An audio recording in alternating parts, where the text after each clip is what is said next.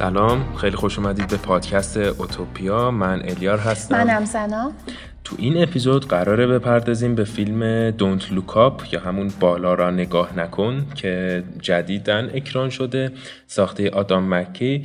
که من اون رو با فیلم Big Short به خاطر دارم که فیلم Big Short ش یکم زیادی فکر کنم فاز اقتصادی داشت خیلی مطالب اقتصادی عجیب غریبی رو می‌گفت که زیاد مخاطب باش ارتباط برقرار نمی‌کرد ولی توی این فیلم خواسته که اون ویژگی های علمیش زیاد غلبه نکنه به ویژگی های داستانیش ما همین ابتدا کاری یکی دو تا نکته رو بگم. یکی این که ما یک مهمان خیلی بزرگواری رو داشتیم برای این اپیزودمون که باش مصاحبه کردیم که در میانه صحبت هامون این مصاحبه رو که زمانش هم حدودا یک ساعت اینا هستش قرار میدیم با آقای اکبر نعمتی. که در زمینه نجوم فعالیت می‌کنن. خودشون میگن منجم آماتور ولی خب چیزی بیشتر از آماتور هستش. واقعا خیلی اطلاعات تکمیلی دارن که تمام موارد لازم رو هم تو description قرار دادیم. به نظر خود من که مصاحبه خیلی جذابی شده بود. سنا نظر تو چیه؟ من کاملا موافقم. یه چیزایی خودم فهمیدم که قبلا نمی‌دونستم یا راجبشون اشتباه می‌کردم که دقیقا. ما در واقع فیلم Don't Look Up رو و اون اتفاقات شهاب سنگ و اینا رو یک بهانه قرار دادیم تا صحبتی داشته باشیم ببینیم که اصلا شهاب سنگ آیا می‌تونه با کره زمین برخورد کنه؟ نمی‌تونه. اتفاقاتی که توی فیلم هستش می‌تونه واقعی بشه یا نمی‌تونه واقعی بشه؟ و هم این فیلم جدیدا منتشر شده هم این هفته اتفاقات نجومی اخبار آره، نجومی دقیقا, دقیقا. و اتفاقا داشتم با هم که صحبت می کردم من داشتم همزمان به صورت live توی اینستاگرام برنامه پرتاب تلسکوپ جیمز وب رو دنبال می کردم و یکی دو روز بعد از اون هم فیلم Don't Look Up رو دیدم. توی Don't Look Up قسمتی هستش که live گذاشتن دارن به صورت علمی راجع به اون شهاب سنگ دیبیاسکی دیبیانسکی اسمش دقیق یادم نیست صحبت می‌کردن که نشون میده که یه نفر میاد مثلا کامنت می‌ذاره که من یه دختر تنهام هر کسی می‌خواد بیاد پی وی و دقیقا منم که داشتم اون برنامه live رو می‌دیدم پر بود از همین کامنت. ها و واقعا اصلا یعنی اغراق هم نیست حتی از این جهت که من خودم همزاد پنداری کردم با این اتفاق. سنا چیز رو دیدی؟ اسپایدرمن رو دیدی؟ نه من اسپایدرمن رو ندیدم ولی تا حدودی فهمیدم که از چه قراره و خیلی هم ناراحتم که چرا شرط بندی نکردیم. چون اگه آره. شرط بندی می‌کردیم من شرط رو برده بودم. بله، خدا با من ولی خوبه که ندیدی چون چیز مهمی رو از دست ندادی. واقعیتش حرف خیلی سوسولانه ای هم بزنم که زمان امتحانات من خیلی سخت می‌تونم فیلم ببینم ولی دونت لوکاپ واقعا ارزشش رو داشت. آره. بابا من دیدم این نووی هوم رو. می‌تونم بگم که به شکل شاهکارگونه گند زدن به یک ایده خوب. فیلم خیلی ضعیف و پیش و پا افتاده بود به نظر من. و اصلا انگار یک ایده خفنی رو گرفتن که حقیقتا هم ایده خفنی. هرچند که به این فیلم مربوط نمیشه این ایده دنیای multiverse برمیگرده به اون انیمیشنی که ما از اسپایدرمن داشتیم یکی دو سال پیش. چی بود اسمش؟ مایلز مورالز بود فکر کنم انیمیشنش که دقیقا همین بحث multiverse رو تو اون انیمیشن هم داریم که حالا این بار نسخه سینماییش هستش. ایده ایده خیلی خوبی بود ولی اصلا به خود فیلم پرداخت نشده. یعنی خود فیلم انگار مثلا یه تعداد کاراکتر رو انداختم وسط حالا اسپویلش هم نمی‌کنم. انداختم وسط گفتن خب دیگه هم دیگه رو کتک بزنین فیلم رو تموم کنیم. هیچ کشش داستانی دیگه ای نداره که ما ببینیم این اسپایدرمنه که داریم می‌بینیم. واقعا رویای بچگی من رو که با اسپایدرمن بزرگ شده بودم رو کلا نابود کردیم فیلم. و جالبه که همین دیروز هم کیم کارداشیان صحنه آخرش رو spoil کرده بود تو استوریاش. جدا؟ بله. و چقدر همین کار کیم کارداشیان و کلا خانواده کارداشیان جنر ربط داره به فیلم Don't Look Up آره واقعا. با شخصیت کیت بلانشت خیلی نزدیک حتی اون خواننده هم می‌تونه آره آریانا گرانده که تو فیلمی اسم سختی هم گذاشته بودن روش. چی بود اسمش؟ یادم نمیاد. مهم نیست. آره. خب بریم سراغ فیلم Don't Look Up فیلم پرستاره پرستاره ترین فیلمی که در سال 2021 اکران شد محصول نتفلیکس. اینجا من یه اشاره بکنم که نتفلیکس چون زیادی تبلیغ می‌کنه قبل از اکران شدن فیلم ها یه جورایی داره خراب می‌کنه فیلم رو. به نظر من فیلم Don't Look Up فیلم بدی نیست و حتی شاید میشه گفت متوسط رو به بالا هم هست. اما چون انقدر مثلا دیگه حتی من قبل از اینکه مرحله production فیلم شروع بشه در جریان فیلم بودم. حداقل در جریان cast ش بودیم. cast ش بودیم. خیلی وقت پیش. و چون خیلی تبلیغات می‌کنه نتفلیکس حالا ما به خودمون میگیم حالا ببین چه خبره دیگه. ولی فیلمی که می‌بینیم میگیم حالا اون قدر هم نبودا. ولی نتفلیکس خودش یک سری محصولات دیگه هم داره که یهو بروز پیدا می‌کنن مثل خود Squid Game دلیل اصلا مطرح شدنشون اینه که هیچ ازش خبردار نبود. یهو یک سریالی از کره شروع می‌کنه و اینطوری محبوب میشه. و فیلم هایی که خیلی حالا هم محصولات نتفلیکس هم غیر نتفلیکس اونایی که خیلی منتظرش هستیم مثل فیلمی مثل House of Gucci و اینا یا حتی خود ماتریکس چهار انگار این انتظار ما چون برآورده نمیشه به خاطر انبوه تبلیغات حس می‌کنیم فیلم بعدی البته من فعلا ماتریکس چهار رو ندیدم. ولی فیلم Don't Look Up overall فیلم خوبی بود به نظرم. به نظر تو چطور؟ منم موافقم. توی این فیلم که خب بازی آها اینم بگم که ما اسپویل نداریم کلا برای این اپیزودمون چون فیلم تازه فیلمی نیست که اسپویلی هم داشته باشه. به نظر من جریانایی که طول فیلم اتفاق میفته خیلی بهتر و مهمتر از اون جریان اصلی است. هرچند میشه آخرین سکانس فیلم رو اسپویل کرد ولی حالا ما بهش نمیگیم نمیگیم که چه اتفاقی میفته انتهای فیلم ولی مهم هم نیست به قول تو. اگر هم یکی بدونه که چی میشه تهش اتفاقات هست در خلال فیلم میفته. فیلمی که با بازیگری لئوناردو از لئوناردو دیکاپریو و جونا هیل که ما رو یاد Wolf Wall Street میندازه گرفته تا آریانا گرنده و یه حضور کوتاه کریس اوانز خیلی کوتاه. خیلی کوتاه. کیت بلانشت کیت بلانشت ولی و بازی مریل استریپ واقعا خیلی خوب بود. بله.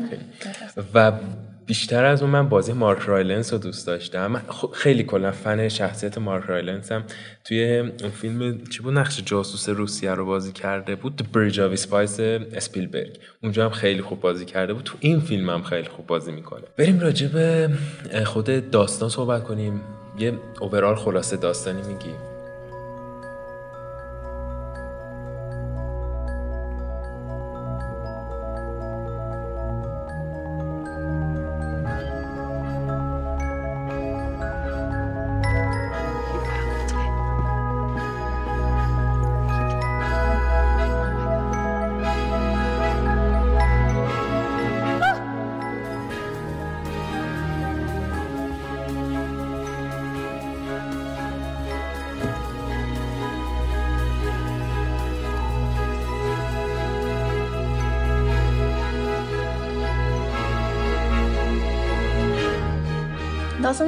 شروع میشه که یه ستاره شناس آماتور از یکی از شهرهای ایالت میشیگان مشاهده می‌کنه که یه دنباله داری داره به سمت, به سمت زمین نزدیک میشه. نقشش رو هم جنیفر لارنس, جنیفر لارنس بازی می‌کنه. بعد با مشاوره هایی که با استادش در واقع میشه گفت که لئوناردو دیکاپریو هست انجام میدن که خیلی هم جالبه اینجاش. که اون معادلات ریاضی که حل می‌کردن هم یادشون رفته بوده. چون از زمان دانشگاه همچین اتفاقی نیفتاده بود واسهشون که بخوان انجام بدن. به این نتیجه می‌رسن که این داره به سمت زمین نزدیک میشه. و حالا با مقامات در میون می‌ذارن و یه جورایی با سیاستمدارا هم ملاقات می‌کنن. و اتفاقاتی که از اینجا شروع میشه. و به نظر من در کل فیلم علمی تخیلی چندانی نیست. بیشتر فیلم سیاسیه. بله دقیقا. بیشتر فیلم سیا... راجع به سیاست و همین خود مردم و حتی تاثیر سوشال مدیا هم یه گریزایی داره. در کل راجع به مفاهیم خیلی زیادی صحبت می‌کنه. از اتفاقای سیاسی و اقتصادی گرفته تا چیزای خیلی کوچیکتر که ما هر روز به نوعی باهاشون در ارتباط هستیم به واسطه فضای مجازی و گوشیامون یه اتفاقایی که در هم تنیده شدن و در مجموع زندگی یک فرد امروزی رو تشکیل میدن. که اصلا مهم نیست که کدوم کشور کدوم قاره زندگی می‌کنه. اخبار جهانی هستن بیشتر. دقیقا درسته. چیزی که برای من تو این فیلم خیلی جالب بود reaction کاراکترهای مختلف نسبت به یک اتفاق ثابت هستش. اتفاقی که ما میگیم شیش ماه بعد قراره که شهاب سنگ برخورد بکنه و می‌بینیم که کاراکترها چه واکنش های مختلفی دارن. خیلی این برای من جالب بود و توی فیلم شاید ما حس کنیم که به خاطر فاز کمدی بودنش خیلی اغراق‌آمیز هست در حالی که اصلا اینطور نیست. یعنی ما در حال حاضر بحران زیست محیطی رو داریم. شاید حس کنیم که شهاب سنگ برخورد نمی‌کنه. بحران زیست محیطی شاید بدتر از برخورد شهاب سنگ هم باشه در حال حاضر برای ما. ولی اینکه مثلا فلان بازیگر توی فلان برنامه مثلا راجع به زنش چی گفت خیلی بولد میشه توی رسانه ها نسبت به بحران زیست که ما عملا باهاش مواجه هستیم. خیلی زندگیامون باهاش درگیر خواهد بود و درگیره. در حالی که به هم زدن یه خواننده یا بازیگر هیچ تأثیری تو زندگی عادی ما نخواهد داشت. دقیقا. یعنی می‌خوام اینو از این جهت بگم که اتفاقاتی که توی فیلم داره میفته و اون جوسازی رسانه‌ای شاید اولش ما بگیم نه بابا دیگه در این حدم نیست ولی اگه ریز به ریز نگاه کنی می‌بینی اتفاقا در همین. حده. دقیقا همین حده. اصلا چیز عجیبی نیست. یا مثلا حتی مسئولین مملکت مثلا می‌بینی که نسبت به چنین اتفاقی یا واکنش نشون نمیدن. یا اگر هم بدن به خاطر منافع سیاسی خودشون دارن واکنش نشون میدن. این در رباد جهانی خیلی باورپذیر هستش.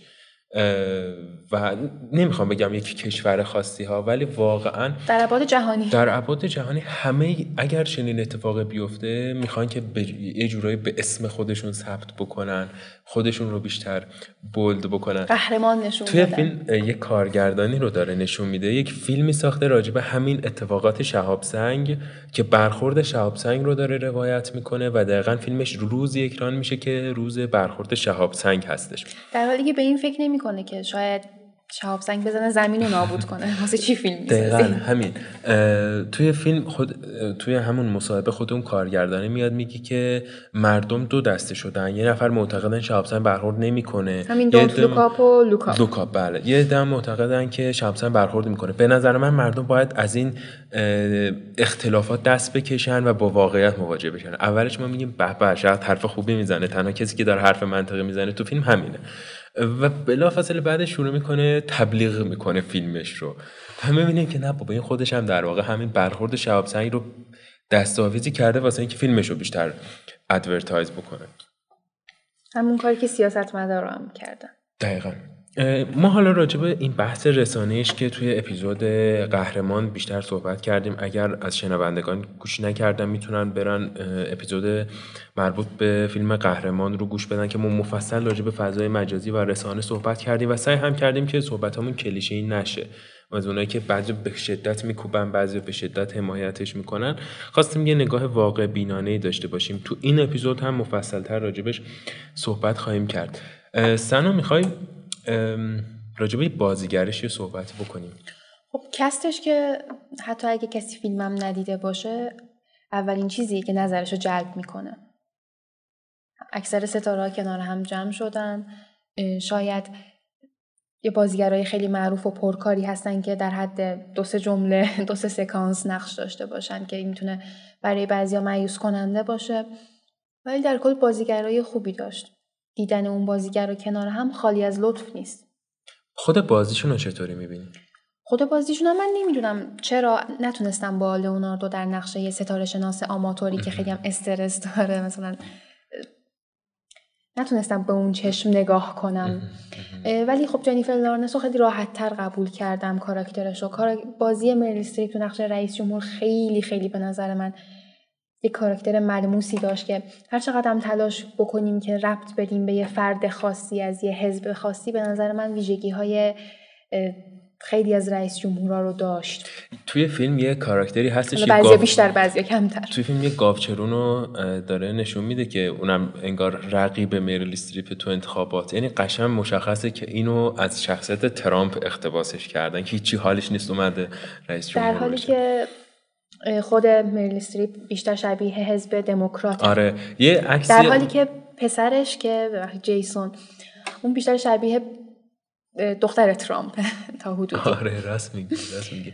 توی یه قاب عکس هم هستش که مریل استریپ رو در آغوش بیل کلینتون نشون میده که بیل کلینتون هم خب از حزب دموکرات ها بوده دیگه. یعنی قشنگ نویسنده کارگردان جفتش هم که آدم مکی هستش کل سیاست آمریکا رو میشوره می‌ذاره کنار که میگه اصلا فرق نداره آره، دموکرات آره باشی جمهوری یه جوری هم ترکیبشون هم می‌کنه همین اینکه به علم باور ندارن. مثلا تو ترامپ دیدیم. ما دقیقا. راجع به شخصیت دیکاپریو گفتی منم دقیقا اینو حس می‌کردم. یعنی بعضی موقع تو فیلم stop می‌کردم می‌گفتم چرا نمی‌فهمم کاری که دیکاپریو داره؟ آره. یه موقعی مثلا می‌دیدیم که داره داد می‌زنه میگه آی مردم بفهمین داره دنیا به فنا میره. از اون طرف دو دقیقه بعد می‌دیدیم توی تبلیغ تلویزیونی ظاهر شده و داره میگه که مردم نگران نباشید freaky نشد و این داستانا. نمیفهمیدم کاراکتر دیکاپریو رو و به نظر من این از کاراکتر پردازی نه‌چندان خوب دیکاپریو شخص نشأت می‌گیره نه از بازی خود دیکاپریو. یعنی به نظر من اگر قرار باشه کسی رو مقصر بدونیم این وسط فیلم‌نامه نویس رو باید مقصر بدونیم که نتونسته بپزه کاراکتر دیکاپریو رو. ولی خود بازی دیکاپریو رو من خیلی دوست داشتم. خیلی خوب بازی کرده مخصوصا اون جایی که داد می‌زنه توی اون برنامه تلویزیونی اصلا واقعا من میترسیدم وقتی داد می‌زد من دقت کردم بعضی از این بخشای گردنش کامل سرخ شده بود وقتی داشت داد می‌زد Listen, full disclosure, I bought as many shares as I could, and I would advise oh, you to do this. You are such a shameless capitalist. Said the woman who will be in the brand new hot tub All on right. my back deck okay. when I put it in you from know the me stock. Too well. For sure. That's right. That's right. Uh, Dr. Randall, you sure you're okay? You want a glass of water? Or? I don't feel so good. All right. So I think what we'll do is we'll go to commercial break and no, we no, will please, be right back. Please, Bree, don't don't cut away. Let me say something. Well, you came to the right place because on this show we like to say things. Oh, would you please just stop being so fucking pleasant? I'm sorry, but not everything needs to sound so goddamn clever or charming or likable all the time. Sometimes we need to just be able to say things to one another. We need to hear things. Look, let's establish once again that there is a huge comet headed towards Earth. And the reason we know that there is a comet is because we saw it. We saw it with our own eyes using a telescope. I mean, for God's sakes, we took a fucking picture of it. What other proof do we need? And if we can't all agree at the bare minimum that a giant comet the size of Mount Everest hurling its way towards planet Earth is not a fucking good thing, then what the hell happened to us? I mean, my God, how do, how do we even talk to each other? What do we, what do we, what have we done to ourselves? How do we fix it? We should have deflected this comment when we had the fucking chance, but we didn't do it. I, mean, I don't know why we didn't do it. And now they're, they're, they're, they're actually firing scientists like me for speaking out, for opposing them. And I'm sure many of the people out there aren't even going to listen to what I just said because they, you know, they have their own political ideology. But I, I assure you, I am not on one side or the other. I, am just telling you the fucking truth. I, I, think this would be a good time to establish that, that Isherwell and the president have oh, both said that there's benefits to be right, had. Well, the president the of the United States is fucking lying. و بازی جنیفر لارنس خیلی باورپذیرتر بود برای من. کاراکتر خیلی جالبی داشت و خیلی خوب بازی کرده بود جنیفر لارنس. استایلش هم خیلی به کاراکترش می‌خورد. و راجع به بقیه کاراکترها بقیه کاراکترها من شاید از یکی از کاراکترهای فرعی خیلی بیشتر خوشم اومده بود. در کنار اینکه مریل استریپ خیلی کاراکتر جالبی داشت اون رئیس جمهور پسرش هم خیلی جناهی آره خیلی جالب و باورپذیر بود و با هم بود. واقعا آره. خیلی کمدین خوبیه جناهین من از خیلی از کمدین آمریکا مثل سیاپوسه کیه؟ کوین هارت. مثلا اصلا خوشم نمیاد. خیلی مثلا بیمزدگیاش خیلی زیاده. یا اون موفرفریه چیه؟ بازیگر سفید پوست لاغر قد بلند موفرفری اسمش یادم رفت. از اونم مثلا خیلی مثلا بدم میاد. ولی چون خیلی بیمزن ولی جوناهیل واقعا از اون کاراکترهاییه که واقعا میخندونه مخاطب رو. و کاراکترش هم تو این فیلم طوریه که دقیقا آدم میفهمتش. از اونایی که وای اونجایی که مریل استریپ بهش میگه بیا تو هم مثلا چند کلمه با مردم آمریکا صحبت کن. خیلی جالب بود. دقیقا از خیلی خوشم اومده بود. یه سری چرت و پرت هایی میگه. خیلی هم با صلابت میگه و خودش هم نمی‌فهمه و واقعا هم همینطور. اکثر سیاست مدارا حرفای خیلی چرت و پرتی می‌زنن ولی یه جوری با صلابت و با اعتماد به نفس و با احساس حرف می‌زنن که آدم باورش میشه. فکر کنه داره داره چی میگه. آره خود مریل استریپ همینطوری با علامت سوال نگاش می‌کنه چی گفتی اصلا. یکی از شخصیت های تاثیرگذار فیلم شخصیت مارک رایلنس هستش که مدیرعامل کمپانی BASH هستش. راجبه این نظر چیه؟ وقتی که دفعه اول دیدیمش تو فیلم خواست گوشی هوشمندش رو معرفی بکنه و نسبت به بچه ها هم خیلی بیتفاوت بود. کلا یه کاراکتری بیتفاوتی رو داره. در کل منو هم یاد تسلا میندازه ایلان ماسک در واقع. هم زاکربرگ به خاطر این مک... متا و. اینجور صحبت ها و هم راجع به استیو جابز. یعنی یه جورایی کل اون قشر رو پوشش میده. دقیقا نمی‌تونی بگی انگشتش رو کدوم اشاره کرده. یه جورایی ترکیبی, ترکیبی زده. منم دقیقا یاد ایلان ماسک میافتادم. یه نکته داره فکر کنم بگو. می‌خواستم اینو بگم که البته بعدها هم بگیم جا داره ولی اینکه نشون میده که همچین افرادی هستن که سیاستمدارا از اونا تاثیر نمی‌گیرن بلکه اونان که رو سیاست تاثیر می‌ذارن و سیاست رو کنترل به خاطر می‌کنن. پولشون. به خاطر پولشون. خیلی ملموس و باورپذیره. دقیقا همینطوره. خیلی من نزدیک می‌بینم به شخصیت ایلان ماسک به خاطر از چند جهت. یکی سبک صحبت کردنش که مارک رایلنز خوب نمی‌تونه صحبت کنه توی فیلم. یعنی عمدن یه جورایی لکنت های خاصی داره. ایلان ماسک هم دقیقا هم- همینطوریش. چون ما اگر چیزا رو ببینیم مصاحبه های واقعی ایلان ماسک رو ببینی خوب نمی‌تونه صحبت بکنه. اصلا به شدت آدم درونگرایی ایلان یه خون سردی خیلی رومخی هم. آره آره. و مثلا من داشتم مصاحبه‌ش رو می‌دیدم که از اون ربات تسلا رونمایی می کرده بود همین که یک سال پیش رونمایی شد داشت راجع به ربات صحبت می‌کرد. مثلا پاورپوینت رو نگاه می‌کرد. بعد مثلا یادش می‌رفت چی می‌خواست بگه ایلان ماسک. از این جهت فکر کنم یه جورایی خواستن یه تلنگری بزنن به اون. یا اینکه همین فعالیت های فضاییش در واقع فعالیتاش تو همه حوزه ها پزشکی فضایی. ببین شاید بگیم مثلا فعالیتی که توی تسلا می‌کنه ماشینای برقی و اون کمک که داره به محیط زیست می‌کنه خب قابل ستایشه. ولی مثلا فعالیت هایی که توی اسپیس ایکس می‌کنه به نظر من اونقدر هم جالب نیست چون خیلی داره تلاش می‌کنه به مریخ برسه. اون بودجه که ما داریم صرف رفتن به مریخ می‌کنیم صرف خود زمین بکنیم بسیاری از بحران های زیست محیطی زمین رو می‌تونیم حل کنیم. و همین می‌تونه به این اشاره کنه که چقدر سلیقه شخصیشون هم دخیله. خیرخواهیشون دخیله. به ظاهر خیر آخه چون اصلا مثلا خیلی میگن نه این پیشرفته برای بشریت که ما بریم مریخ و اینا. درسته از نظر مکانیکی شاید پیشرفت باشه ولی از از انسانی؟ اصلا اینو در نظر بگیریم که ما چند ثانیه می‌تونیم توی مریخ زنده بمونیم. ما فکر می‌کنیم مریخ همون زمون زمین فقط بیابونه. در حالی که اصلا جوش اینطوری نیست. شما روی مریخ وایسین نصف پایین بدنتون میپزه نصف به بالاتون یخ می‌زنه. اونجا اصلا اکسیژنش خیلی کمه. کنن شرایط جوی خیلی متفاوتی داره. به همین خاطر به جای اینکه ما بیشتر حابی این رو داشته باشیم که بریم سمت مریخ کاش اون هزینه ها رو صرف این بکنیم که روی زمین خودمون رو آباد بکنیم نسل های بعد از خودمون رو بتونیم چیز کنیم. و دقیقا مدیر عامل کمپانی بش هم همین کار رو در واقع داره می‌کنه. به جای اینکه به فکر زندگی مردم در کره زمین باشه به فکر طلاهایی هستش که به واسطه شهاب سنگ می‌تونه ولی در عین حال هم یه نقاب خیرخواهی و انسان دوستی هم داره. دقیقا. دقیقا. ام... و در آخر می‌تونه اینو نشون بده که اصلا ما زندگی مردم عادی برای سیاستمدار و شخصیت های علمی حالا میشه گفت علمی و تجاری مهم نیست. حتی شاید جون خودشون هم مهم نباشه بلکه منافع خودشونه که مهمه. دقیقا. دو تا نکته. یکی راجع به فیلم برداری فیلم و تدوین فیلم بیشتر. چرا گفتم فیلم برداری تدوین منظورم بود. تدوین فیلم که حس می‌کنم یکم تدوین عجیبی داشت. بعضی موقع نمی‌دونم از ورژنی بود که من دانلود کرده بودم یا واقعا این شکلی بود.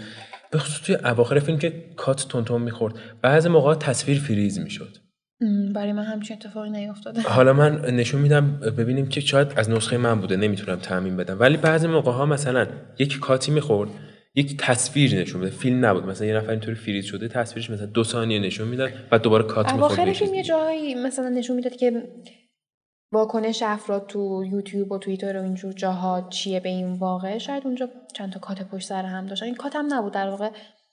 تصاویر رو به صحنه اضافه می‌کردن. نه من توی خود مثلا اونجایی که دور میز نشسته بودن خانواده دیکاپریو و اینا اونجاها بود. نه من حالا شاید شاید شاید شاید موقع این کد کردن مثلا شاید این مشکلات به وجود اومده. و نکته دوم هم در رابطه با کمدی بودن. من خیلی ها رو دیدم که نظرشون این بود گفتن آخه این که اصلا کمدی نبود ما که نخندیدیم با این فیلم. اینجا من یه نکته رو بگم اونم این که آدم مکی کلا سبکش اینه. یعنی شما فیلم های قبلیش رو هم اگر ببینید به ظاهر کمدیه. یعنی ما پدیده ای داریم اسم کمدی سیاه. حالا تو بعضی از فیلم ها کمدی بودنش بر سیاه بودنش میچربه. ولی توی فیلم های آدم مکی سیاه بودنشه که بر کمدی بودنش میچربه. یعنی اصلا خود آدم مکی عمدن می‌خواد بگه یک جوک بیمزه رو می‌خواد بگه. در این حال خنده دارم هست خیلی جا. بعضی موقع اون شخصیت جوناهیل باحال میشه ولی اونطور نیستش که تو مثلا بشینی بخندی قشنگ. فیلم کمدی تلخه بیشتر. دقیقا همینو می‌خوام بگم. بیشتر اتفاقا سعی کرده همینو به ما برسونه که چقدر تلخ این اتفاقات به جای اینکه شیرین باشه. کمدی کمدی شیرین یه نیست. یه جایی هم دیدم که تیتر زدن افسرده کننده است اتفاقا این فیلم. آره مثل فیلم بردمن میمونه. دقیقا فیلم بردمن هم عنوانا فیلم کمدی هستش ولی داره خیلی تلخ اتفاقا اتفاقاتی که توی فیلم میفته. دون کاپ هم همینطوری و چون سبک فیلمینه به نظر من نمیشه ایراد دونست این رو. چون وقتی عمدن این کارو کرده فرد حتما یک چیزی پشتش بوده. راجب اتفاقات فنی فیلم صحبت خاصی هست آیا بکنیم؟ نه فکر نکنم. ما پس اگر موافق باشی بریم سراغ مصاحبهمون با اکبر نعمتی که در رابطه با شهاب سنگ ها و دنبال دارها صحبت کردن. این که از نظر علمی ولی علم با زبان ساده توضیح دادن بهمون که چطوری می‌تونه خطر برخورد شهاب سنگ ما رو تهدید بکنه؟ تا چه اندازه می‌تونه جدی باشه؟ نباشه؟ اصلا اگر برخورد کرد احیانا قرار شد که برخورد کنه شهاب سنگ با کره زمین ما چیکار باید بکنیم در مقابلش؟ آیا اتفاقاتی که توی فیلم دونت لوکاپ می‌بینیم منطقه به نظر می‌رسه که مثلا می‌خوان بمباران کنن اون رو یا نه یا اتفاقات دیگری؟ پس تو این بخش بریم صحبت ها رو بشنویم با مهمان عزیزمون و برگردیم در رابطه با مفاهیم فیلم صحبت خواهیم کرد.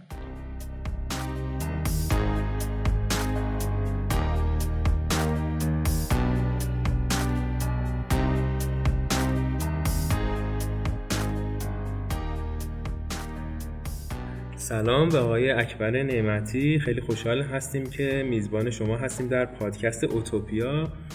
من شما رو به واسطه پیج اسکای گراویتی می‌شناسم و تقریبا هر موقع یک برنامه هستش که شما هم صحبت می‌کنیم معمولا سعی می‌کنم حتما پیگیری بکنم. واقعا صحبت ها صحبت های خیلی جالبی هستش. من خودم علاقمند به نجوم هستم. و خیلی فرصت خوبی شد که با همدیگه یک گپ و گفتی داشته باشیم و از تجربیات شما در این زمینه استفاده بکنیم. در ابتدا ممنون میشم که یک مختصر معرفی از خودتون داشته باشید. درود بر شما. وقتتون بخیر. بخوام خودم معرفی کنم. جزو علاقه مندان به علم ستاره شناسی هستم. از بچگی دوست داشتم و الانم به عنوان منجم حالا آماتور به اصطلاح میگیم آماتور دیگه. کسی که علاقه داره تو این حوزه و به صورت آکادمیک خب من رشته نجوم رو نخوندم ولی خب تقریبا نزدیک بیش از 20 سال هست که توی این حوزه فعالیت می‌کنم و یکی از علایقم الان عکاسی از آسمان شب هستش. خیلی ممنون از شما. من دیدم که شما برای فروش تلسکوپ هم دارین فعالیت می‌کنین درسته؟ بله بله. حالا برای اینکه تأمین کنیم. چون یکی از فعالیت های که ما تو این فکر تقریبا 15 سال اخیر دارم انجام میدم بحث ترویج علم ستاره شناسیه. جزو جزو علومی هستش که می‌تونم بگم که رده سنی خاصی رو در بر نمی‌گیره.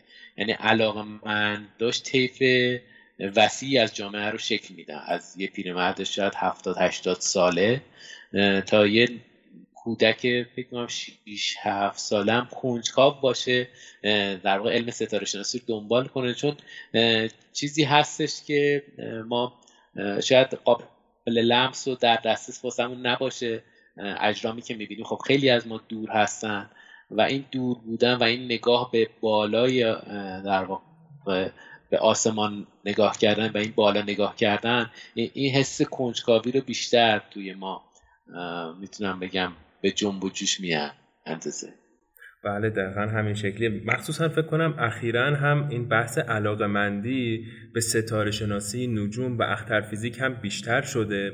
به واسطه فیلم های علمی تخیلی مختلفی که اکران شده و همچنین حالا یک سری صحبت هایی هم که معمولا میشه که حالا البته خیلی هم تخیلی مثل این بحث زمین تخت گرایان و اینکه انسان به. سفر نکرده و اینها. کلا بحث های زیادی شکل می‌گیره. اتفاقا اینجا من یه نکته رو بگم. نمی‌دونم توی کلاب هاست رومی بود که شما داشتید یا یک روم دیگه بود؟ دقیقا یادم نمیاد. اونایی که صحبت می‌کردن جالب سنا. داشتن در مورد این صحبت می‌کردن که به صورت علمی ولی با زبان خیلی ساده ای توضیح بدن که زمین تخت نیست. چون معمولا کسانی که باور دارن زمین تخته خیلی مثلا وارد بحثای آکادمیک و علمیش نمیشن. به همین خاطر مثلا چرا آبا نمیریزن یک نفر اومد روی استیج خیلی واسم جالب بود خیلی خندیدم. گفت که به نظر من زمین تخت نیست زمین کروی هم نیست زمین نیم کره است به نظر من. خیلی برام جالب بود که خیلی انقدر توضیح دادم دوستان که مثلا اون افراد رو قانع کنم و ایشون یک تئوری جدیدی اصلا از خودشون منتشر کردن. آقای نعمتی قبل از اینکه حالا بریم سراغ سوال اصلی ما الان در حال حاضر شاهد پرتاب تلسکوپ جیمز وب هم هستیم که یک انقلابی هستش. ممنون میشم اگر یه مختصر توضیح هم در رابطه با این پیشرفت علمی داشته باشین بعد بریم سراغ سوالات اصلی. خب تلسکوپ جیمز وب در واقع بزرگترین تلسکوپ فضایی بشر یعنی بزرگترین تلسکوپی هست که ما ساختیم و فرستادیمش فضا. و یه مسیر تقریبا الان یک ماه رو باید طی کنه برسه به اون محلی که ما به اصطلاح بهش میگیم در واقع نقطه, نقطه لاگرانژی دو. میره اونجا قرار بگیره و تو یک فرایند شش ماهه که قرار همه یه تست های نهایی خودش انجام بده و کالیبره بشه خود تلسکوپ قرار تا شش ماه آینده فعال بشه و دنیای دیگه ای رو یعنی یه چشم دیگه به کیهان برای ما باز کرده که امیدوارم این اتفاق یعنی این معموریت با موفقیت این این سی روز سرنوشت ساز با موفقیت انجام بشه و همه تستاش رو در واقع سپری کنه. امروز هم یه خبر اومد که اون در ستون هایی که صفحه حفاظت خورشیدیش رو نگه میداره به درستی باز شده چون چند تا مرحله داره تا رسیدن. به مدار لاگرانژی اینا باید دونه دونه طی بشه. فکر کنم بیش از نزدیک 140 مرحله هستش که انجام میشه تا تلسکوپ کامل آماده فعالیت بهره برداری بشه. خب یه تلسکوپ خیلی خاص برخلاف تلسکوپ هایی که ما داشتیم. مثلا مثل تلسکوپ هابل این یک تلسکوپ نور مرئی نیست. یعنی تصویری که می‌گیره مثل عکسایی که ما از هابل می‌دیدیم از کهکشان ها یا از صحابیا. تصاویرش اصلا اونطوری نیست. یک در واقع حالت تیف سنجی توی نور مادون قرمز داره انجام میده. ولی خب دستاوردهایی که خواهد داشت خیلی برای ما مهمه چون ما تقریبا می‌تونیم کهکشان هایی که اوایل شروع عالم در حال شکل گیری بودن رو تصاویرش رو بتونیم در واقع اطلاعاتش رو ثبت کنیم. و همینطور یکی از هدفهاش پیدا کردن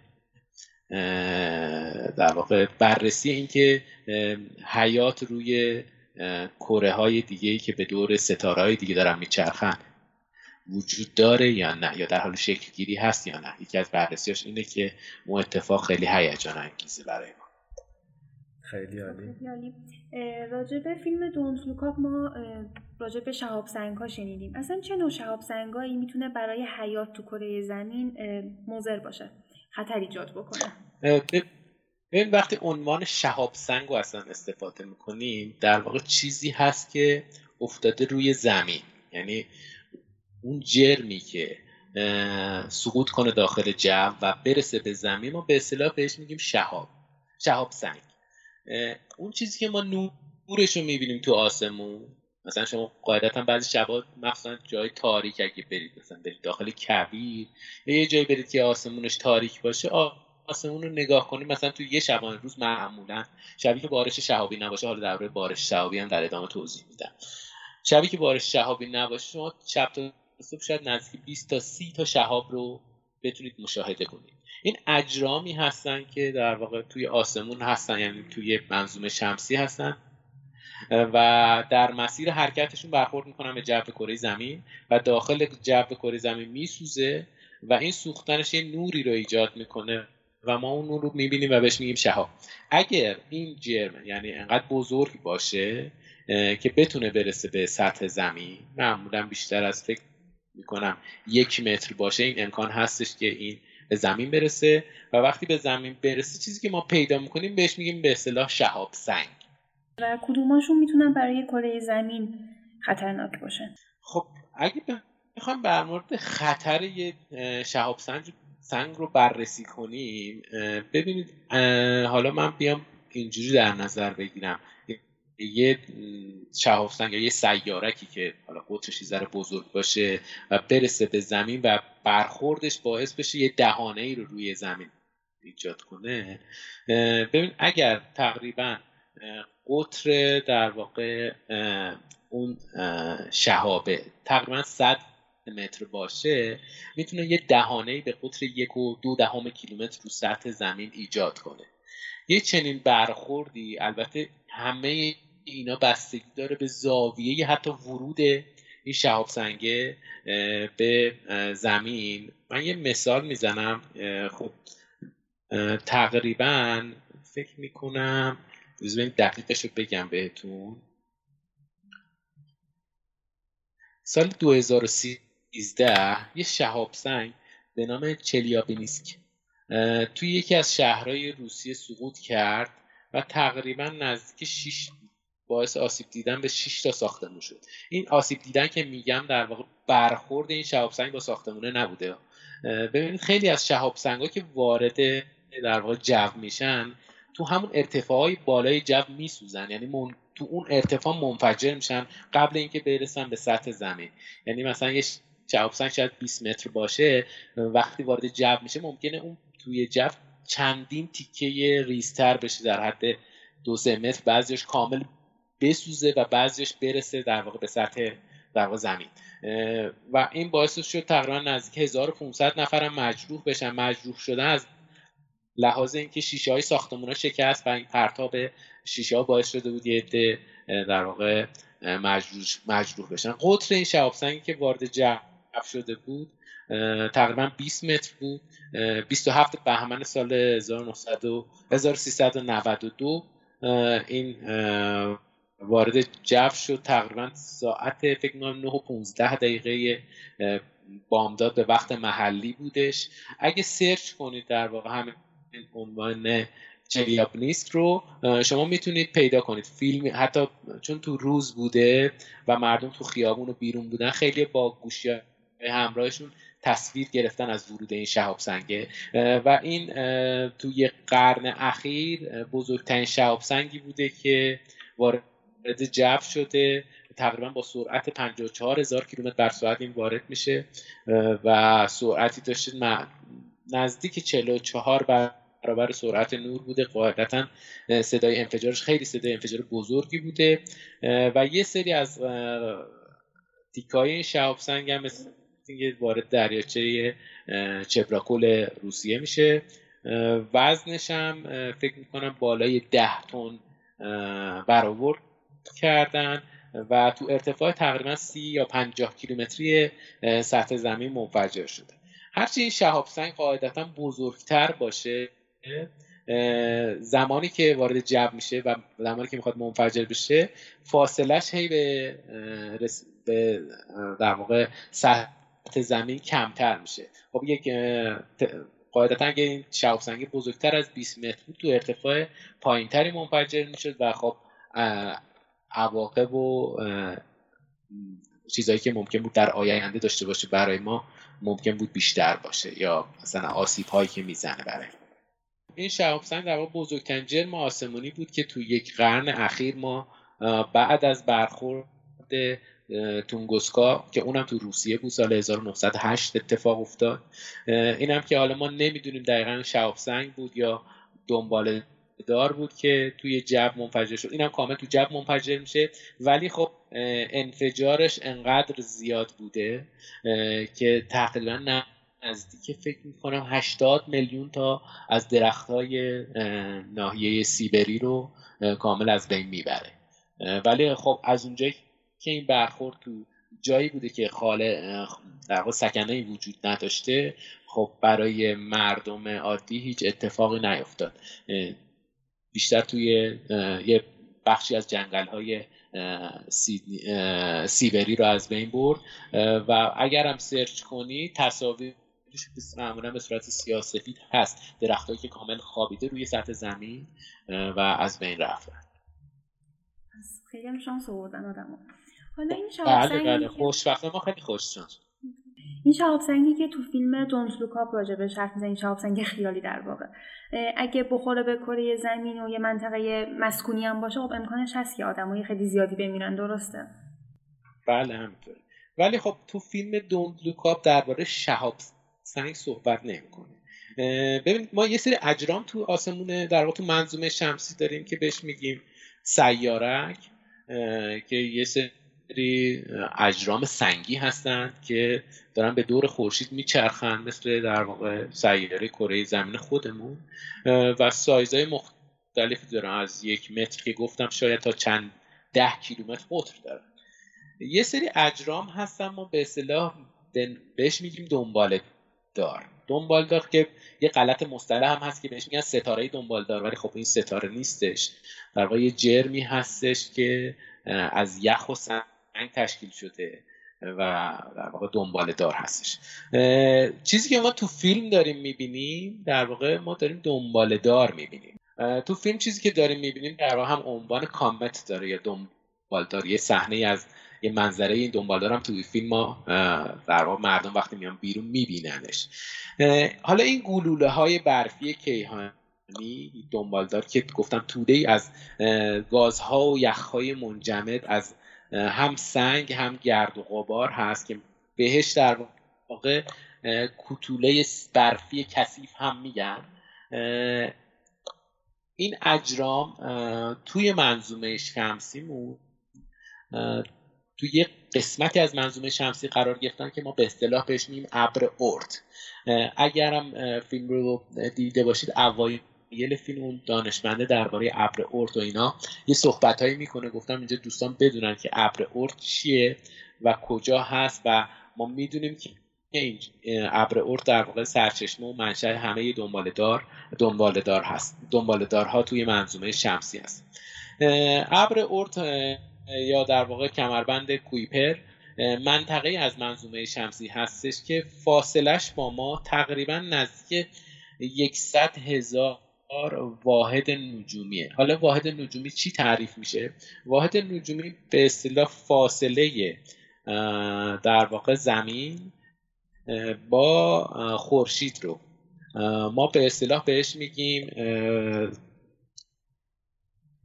یک واحد نجومی.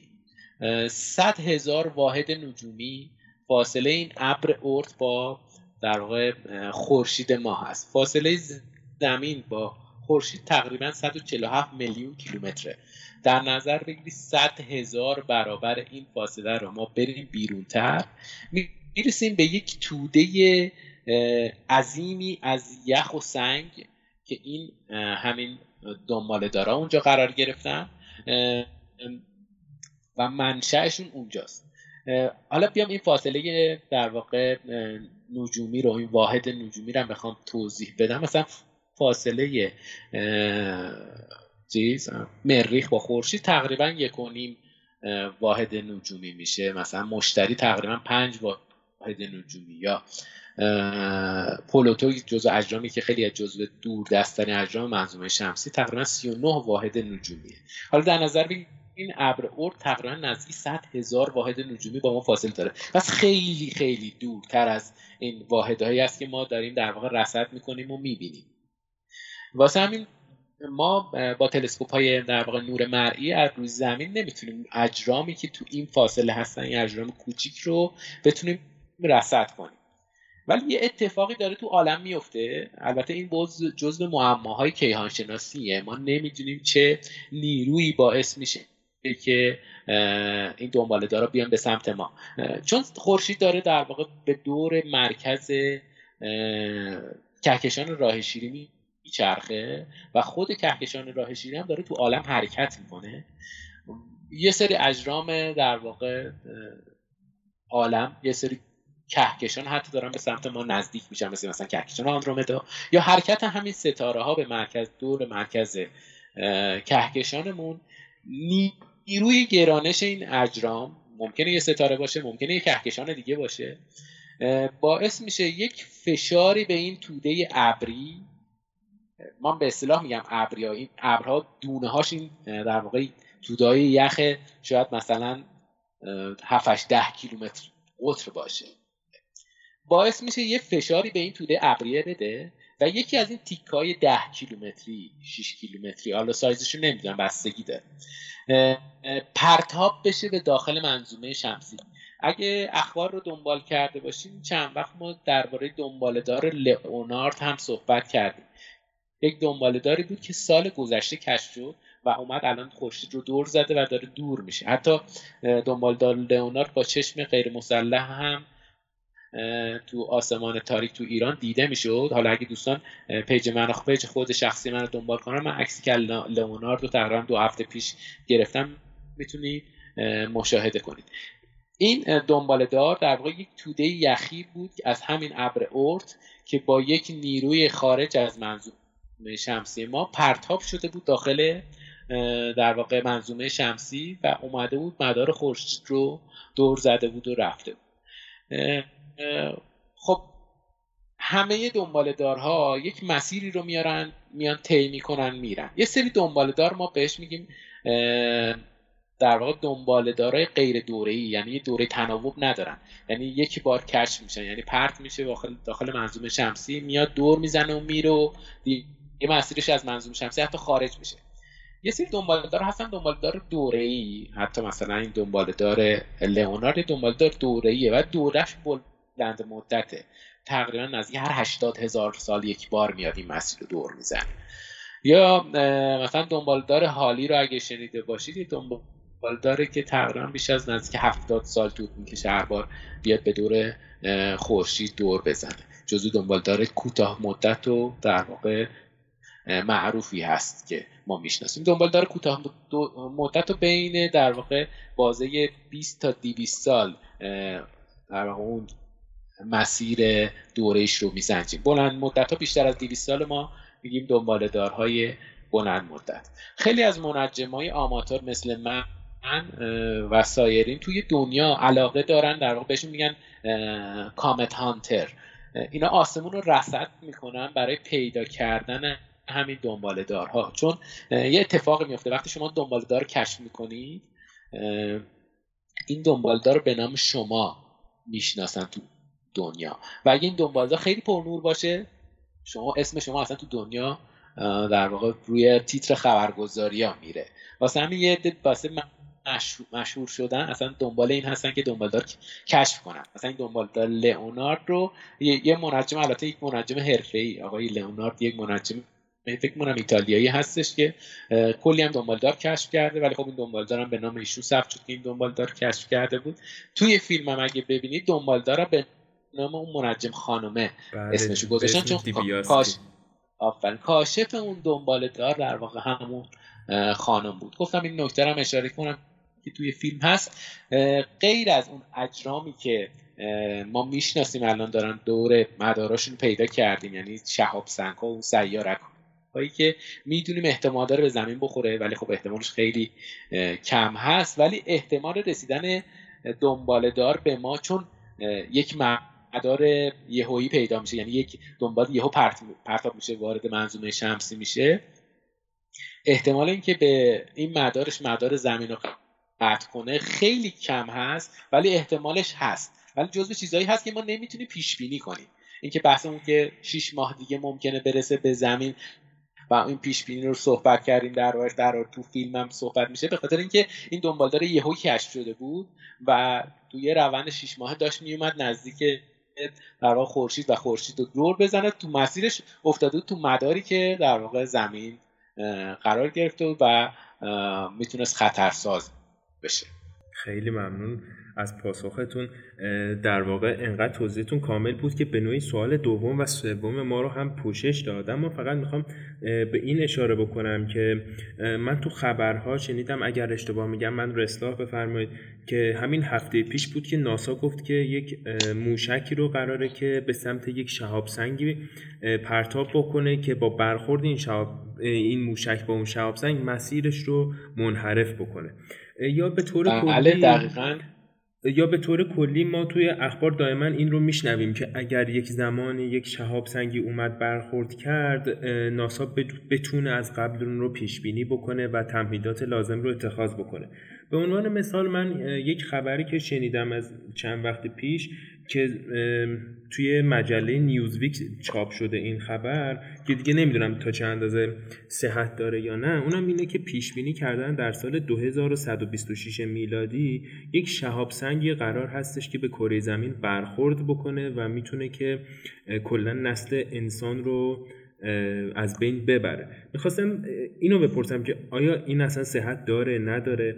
و اینکه به طور کلی در آینده چه خطراتی ما رو می‌تونه از سمت شهاب سنگ ها در واقع تهدید بکنه. خب یک سری اتفاقاتی هستن. همون بارش های شهابی مثلا مثل برساوشی که ما همین چند ماه پیش هم شاهدش بودیم اینا اتفاق خیلی هم خوبن. باعث زیبایی آسمون شب میشن.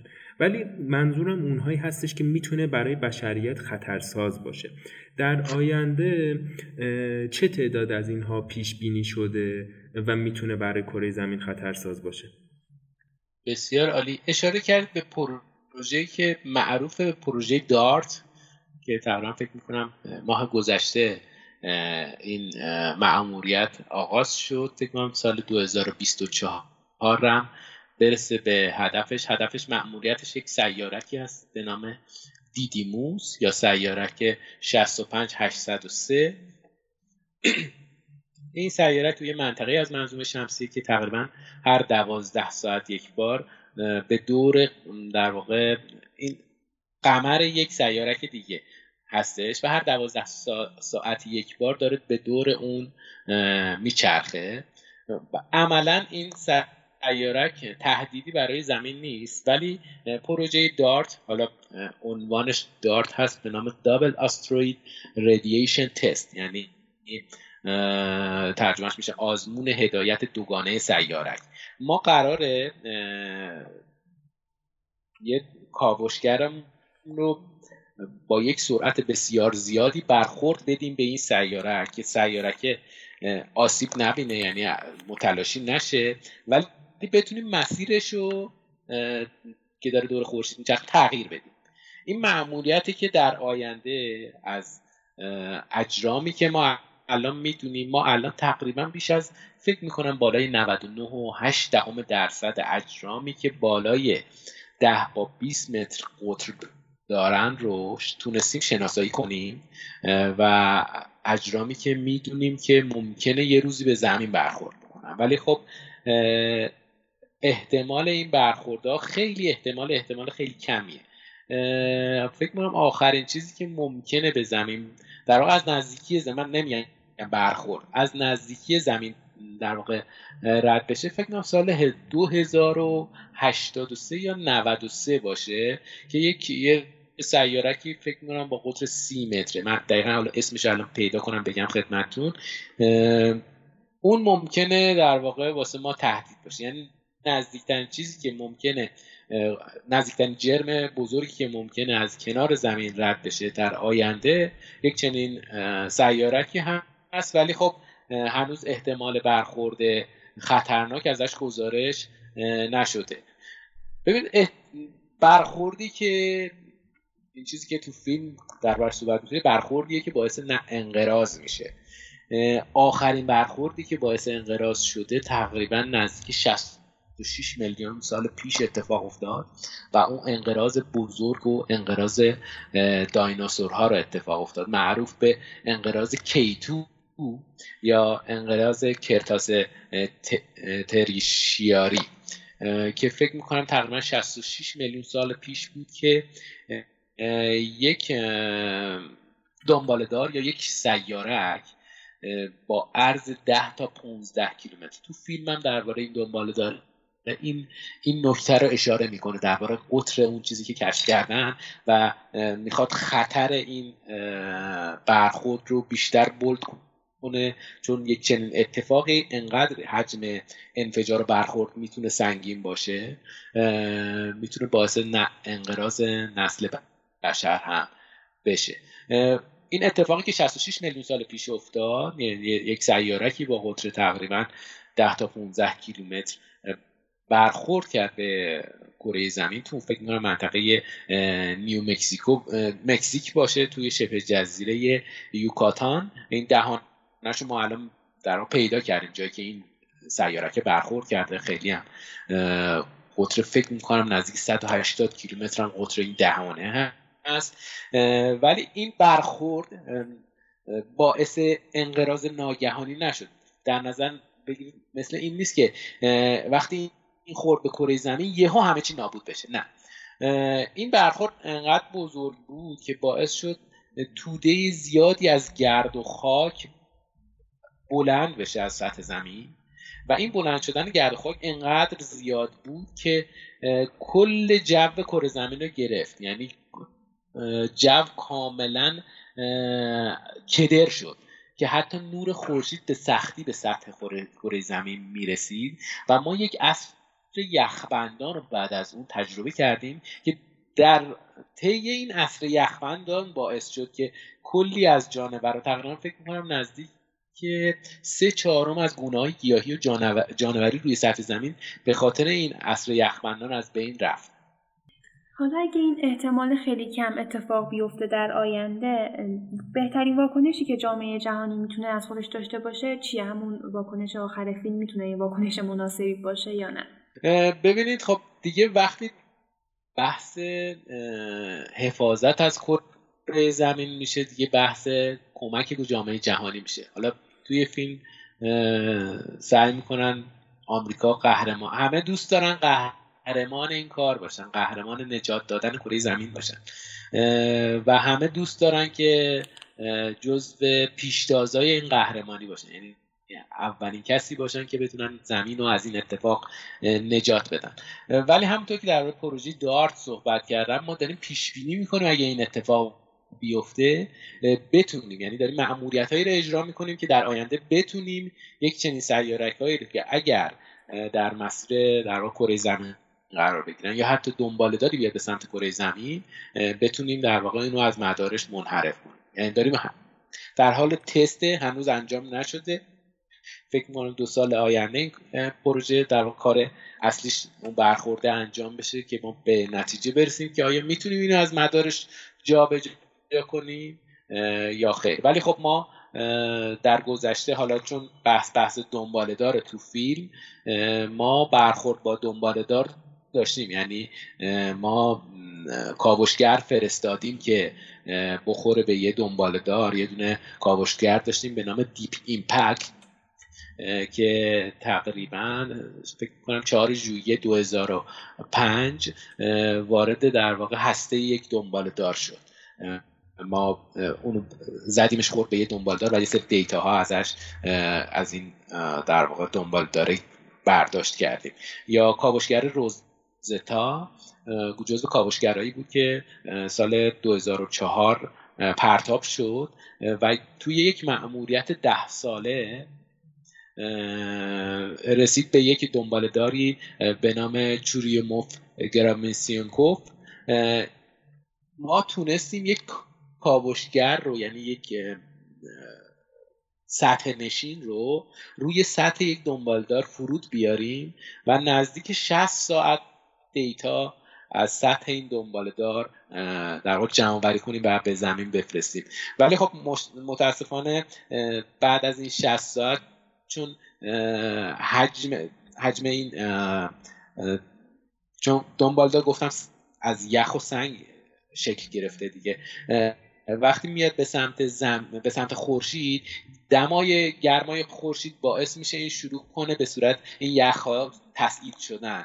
اون دنبال دنباله که پشت ما دنباله دار می‌بینیم این گازهای یخهایی هست که از این دنباله دار داره در واقع تسعید میشه و اون بادای خورشید باعث میشه که اینو ما توی آسمون به صورت یک جرم دمدار ببینیم. توی فیلم هم این اینو تو آسمون می‌بینید که دومش چقدر شکوهمند توی آسمون ادامه پیدا کرده. همین زوب شدن و در واقع تسعید شدن این یخها باعث شد که این سطح نشین که معروف بود به سطح نشین فیله متاسفانه جابجا بشه یعنی کنده بشه از سطح دنبالدار و میره به یه بخشی از دنبالدار قرار می‌گیره تو قسمت سایه دنبالدار بود و چون این پنل های خورشیدی داشت و نیاز داشت باتریش رو در واقع شارژ کنه ارتباطش قطع شد ولی تقریبا سه چهار سال بعد چون دنبالدار داره دور خود خورشید میچرخه زاویه قرار گرفت نور خورشید میتابید به پنل این خورشیدی و تقریبا یک ماه دوباره این فعال شد یه دیتا فرستاد ولی الان دوباره چون زاویه دنبالدار طوری هست که اون فیله اون در صد نشین فیله تو جایی هستش که سایه هست و نمی‌تونه باتریش رو شارژ کنه ما الان ارتباط با اون نداریم. ولی اینو می‌تونم بگم یک چنین کاوشگری برترین دستاورد علمی تو سال 2014 بود که ما اولین بار بود که نشستیم سطح یک دنبال دار و دیتا های از سطح اون دنبالدار رو در واقع به زمین فرستادیم. دنبالدار خیلی مهمن.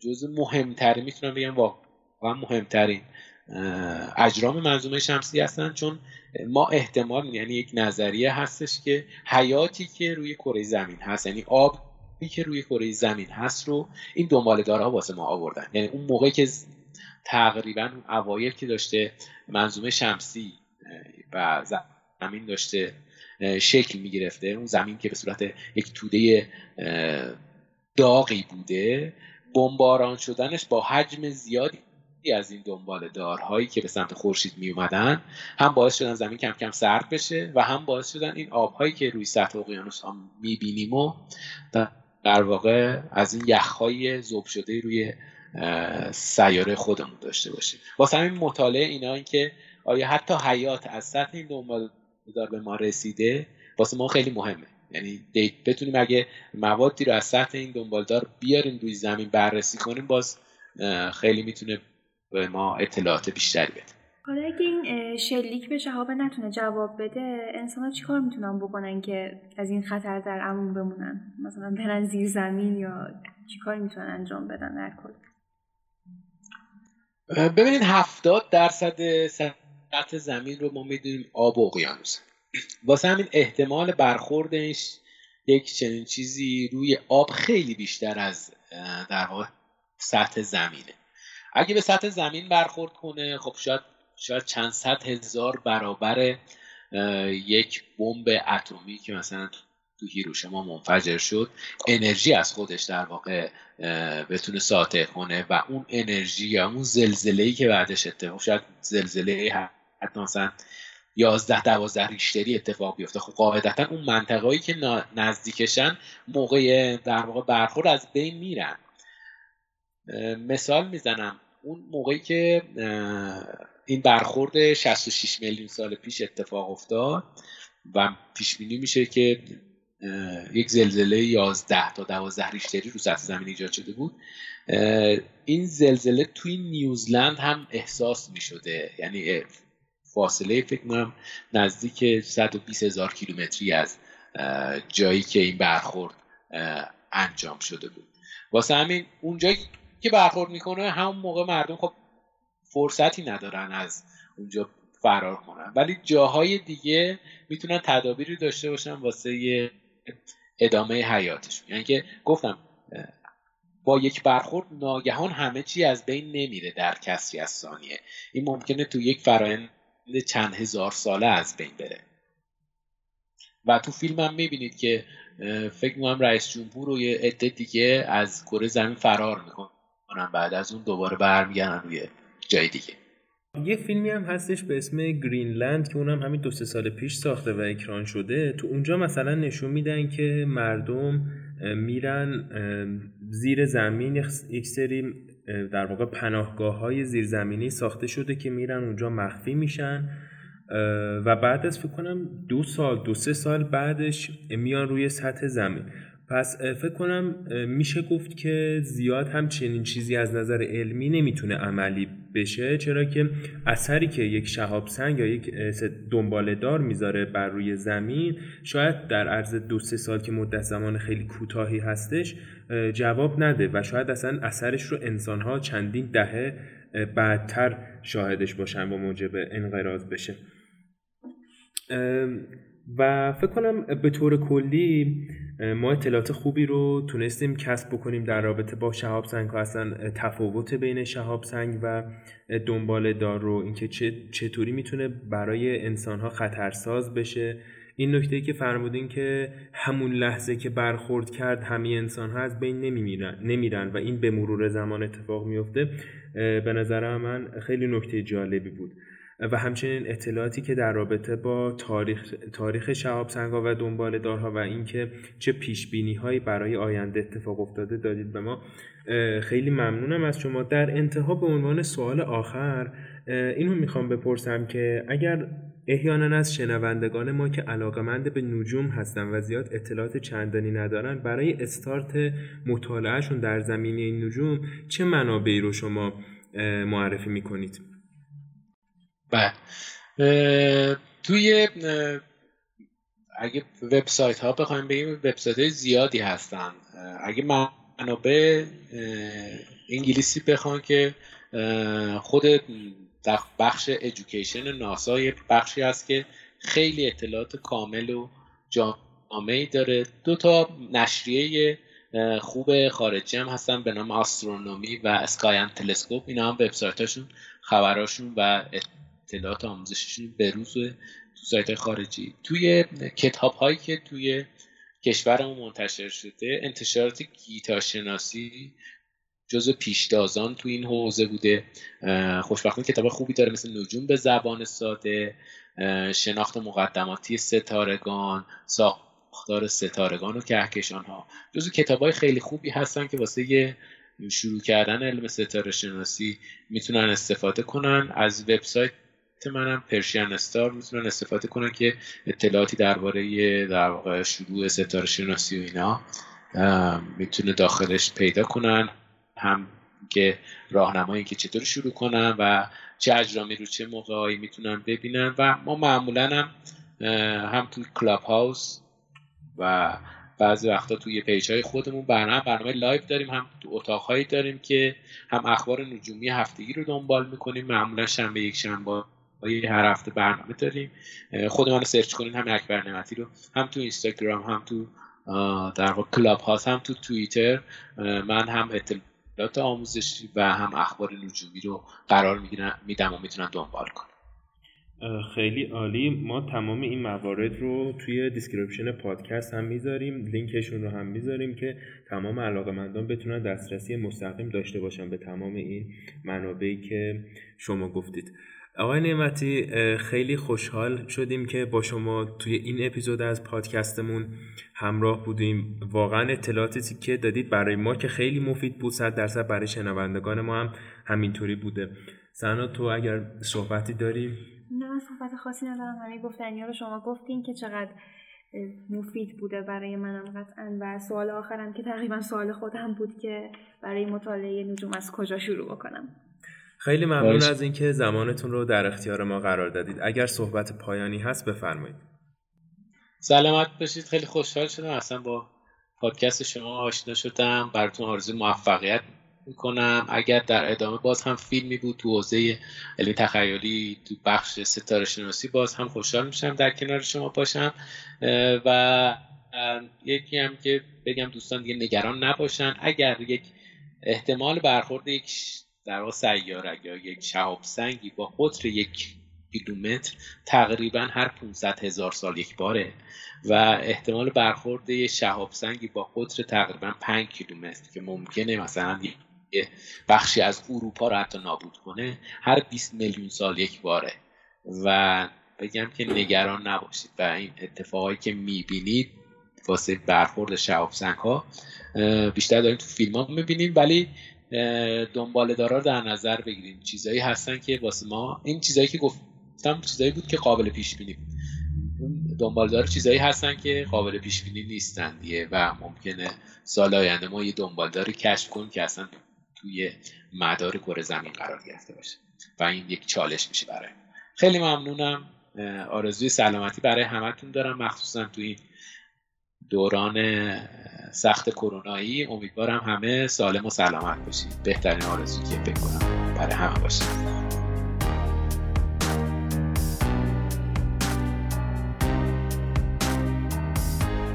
خب صحبت همون با اکبر نعمتی بود. نظرت چیه راجع به مصاحبه که داشتیم سنا؟ بکنم اولم گفتم که خیلی واسه من مفید بوده. چیزایی یاد گرفتم که قبلا اشتباه می‌کردم و نمی‌دونستم. اتفاقا من وقتی بچه بودم خیلی به نجوم و این علاقه داشتم. ولی بعدها علاقه دیگری جاشو گرفت و کم رنگ تر شد. و این فیلم هم اتفاقا بهونه ای بود که دوباره برگردم و یه سوالهایی از خودم بپرسم که چرا ادامه ندادی؟ اصلا الان می‌تونستی بهتر متوجه بشی؟ هرچند فیلم تخیلی خاصی هم نبود. ولی خب منابعی هم که معرفی کردم برای خود من می‌تونه خیلی مفید باشه. من خیلی, لذت بردم. خیلی از هابی هایی که توی زندگیم داشتم رو به واسطه فیلم ها به دست آوردم به ویژه علاقم به نجوم. من خودم به عنوان یک فرد آماتور خیلی اتفاقات نجومی رو دنبال می‌کنم با جدیت و این ریشه داره توی فیلم اینترستلار. از وقتی که اینترستلار رو دیدم کلا علاقه مند شدم به بحثای اختر فیزیک فکر کنم قبلا هم گفتم در حد جوگیر شده بودم که چون سال کنکور کارشناسیم بود که اون فیلم رو دیدم و گفتم آقا من اصلا می‌خوام برم اختر فیزیک بخونم. و search کردم یه رشته بود به اسم فیزیک که توی ارشدش گرایش اختر فیزیک رو داشت. بعد گفتم آقا من فیزیک می‌خوام بخونم و حالا با اینکه خوشحالی نخوندی یا نمی‌دونم. واقعا نمیشه گفت. چیز گریوی یک مصاحبه داره. یه نفر دانشجو ازش می‌پرسه که من دانشجوم موندم تو این دوراهی که درسم رو ول کنم برم کسب و کار خودم رو داشته باشم یا نه. این سوال رو از گریوی می‌پرسه و گریوی در جوابش میگه تو اصلا نمی‌تونی بفهمی. تو اگر یکی از این راه ها رو انتخاب کردی هیچ وقت نمی‌تونی بگی اون یکی راه رو اگر می‌رفتم چی می‌شد. تو الان تو این مسیری شاید اون راه خیلی بهتر میشه شاید بدتر می‌شد. الانم نمی‌دونم. واقعا نمی‌دونم اگر می‌رفتیم رو شاید هیچ وقت پادکست اوتوپیایی بله. نبود. شاید یک پادکست دیگه ای بود مثلا بچش پادکست نجومی بود. نمیشه گفت واقعا. ولی به هر حال فیزیک نخوندیم و ولی اون علاقم به نجوم رو همیشه ادامه دادم. و اگر موافق باشی بریم راجع به مفاهیم فیلم صحبت کنیم. همونطور که اول اول اپیزودم گفتم راجع به مفاهیم زیادی صحبت می‌کنه از به بعضیاشون اشاره می‌کنه و رد میشه ولی همه اینا در مجموع زندگی ما رو تشکیل میدن. مثلا از همون اول فیلم یعنی بکنم به اون جایی به اوج می‌رسه که می‌خوام برن سیاست مدارا رو ببینن. از این جایی که داستان شروع میشه. و اول فیلم به کاخ سفید که میرن میگن که از عکس کوچیکتر به نظر میاد دفتر رئیس جمهور. این شروع این قضیه است که آدما هم خیلی کوچیکتر از اون چیزی هن که ما پشت تلویزیون و پشت رسانه ها می‌بینیم. خیلی حقیرتر و مبتزلترن حتی. دقیقا. و رئیس جمهور رو داریم می‌بینیم شخصیت مریل استریپ رو انقدر مثلا راحت با تمام کاراکتر رو صحبت می‌کنه. مثلا حس نمی‌کنیم این رئیس جمهور آمریکاست باید یک ابهت و صلابتی داشته باشه. وقتی اونا رو با هواپیما آورده بودن و منتظر نگهشون داشته, داشته بودن تولد یکی رو داشتن جشن می‌گرفتن. واسهشون مهم نبود. یکی از اتفاقای جالبی هم که میفته اینه که یکی از جنرال ها در عین حال یه آدم تا حدودی میشه گفت دل دزدیه. دقیقا. این اتفاق یه بار برای من افتاده. من یه بار ماشینم رو دزدیده بودن. یکی دو هفته الاف بودم توی کلانتری. البته این رو من بگم که نمی‌خوام توهین خاصی بکنم به قشر پلیس ها اصلا منظورم این نیست. ولی این اتفاق دقیقا برای من افتاد. من ماشینم رو که دزدیده بودن یکی از اون سربانا بود یا نمی‌دونم کی بود اومد گفت که ما تو, تو جلسه ایم یه دو ساعت منتظر بمون. من دو ساعت زمستونم بود مثلا. منتظر موندم و بعد از دو ساعت که وارد اتاق شدم دیدم نون بربری گذاشتن رو میز. داشتن صبحونه میخوردم به اسم جلسه. و منم ناراحت شدم که من ماشینم رو دوز برده تو نشستی داری مثلا صبحونه می‌خوری مثلا تو تایم اداری. و ولی باز هم من میگم که این اتفاقی که برای من افتاده رو نمیشه به کل همه تعمیم داد. ولی می‌خوام بگم که اتفاقات در کل جهان گاهن. در همه جای جهان هم آره میفته. یعنی صرفا مختص اینجا اونجا نداره. می‌بینید که تو آمریکاش هم همین اتفاق میفته تو یکی از اتفاقات خیلی مهم فیلم تاثیر رسانه ها هستش. که ما می‌بینیم که یک چیزی که علم ثابت کرده این رو مردم میان به واسطه رسانه خیلی راحت تحریفش می‌کنن. یا واسهشون جدی تلقی نمیشه. نمیشه. توی اون برنامه تلویزیونی می‌بینیم که مهمترین اتفاق دنیا رو تاریخ رو می‌ذارن توی بخش های فرعی و مثلا cut کردن آریانا گرانده با جزئیات میگن. و خودشون اشاره می‌کنن که بخش علمی رو خیلی light و fun بگین. آره. واقعا هم همین جوریه. یه جا میگه که دیکاپریو توضیح میده میگه که این قرار برخورد کنه مثلا قطر 6 الی 9 کیلومتری داره و برای کل انسان حتی رئیس جمهور هم حوصله نداره فکر کنه به جزئیات و اون سیاپوسته اون مجری تلویزیون برمیگرده به شوخی میگه میشه که این شابزنگ برخورد کنه با خونه دوست دختر قبلی من که تو نیوجرسیه انا این اصلا نفهمیدن داستان از چه قراره. من فکر می‌کنم مثلا یه توپی قراره بخوره مثلا رو کله یه نفر. نمی‌دونن که اصلا 9 کیلومتر قطر داره این. و چقدر دقیقا نشون هرچند به صورت اگزجره ولی نشون میده که چقدر ما اتفاقاتی که در جهانمون در حال وقوع هستش. بحرانهای زیست محیطی که ما داریم بسیاری از اتفاقاتی که می‌تونه برای کل نسل بشر خطرناک باشه رو پشت گوش میندازیم و اتفاقا انتخاب خود دیکاپریو دیگه. دیکاپریو خودش همیشه فعال محیط زیست بوده. دوست من می‌گفت که دوست من اصلا علاقه به سینما نبود. من بهش گفتم آقا برو مثلا یه مدت پیگیر باش سینما شده خوبیه اینم اولین بار رفت page دیکاپریو رو تو اینستا follow کرد. گفت بابا من رفتم page دیکاپریو رو follow کردم دیدم از جک و جونورا فقط عکس گذاشته.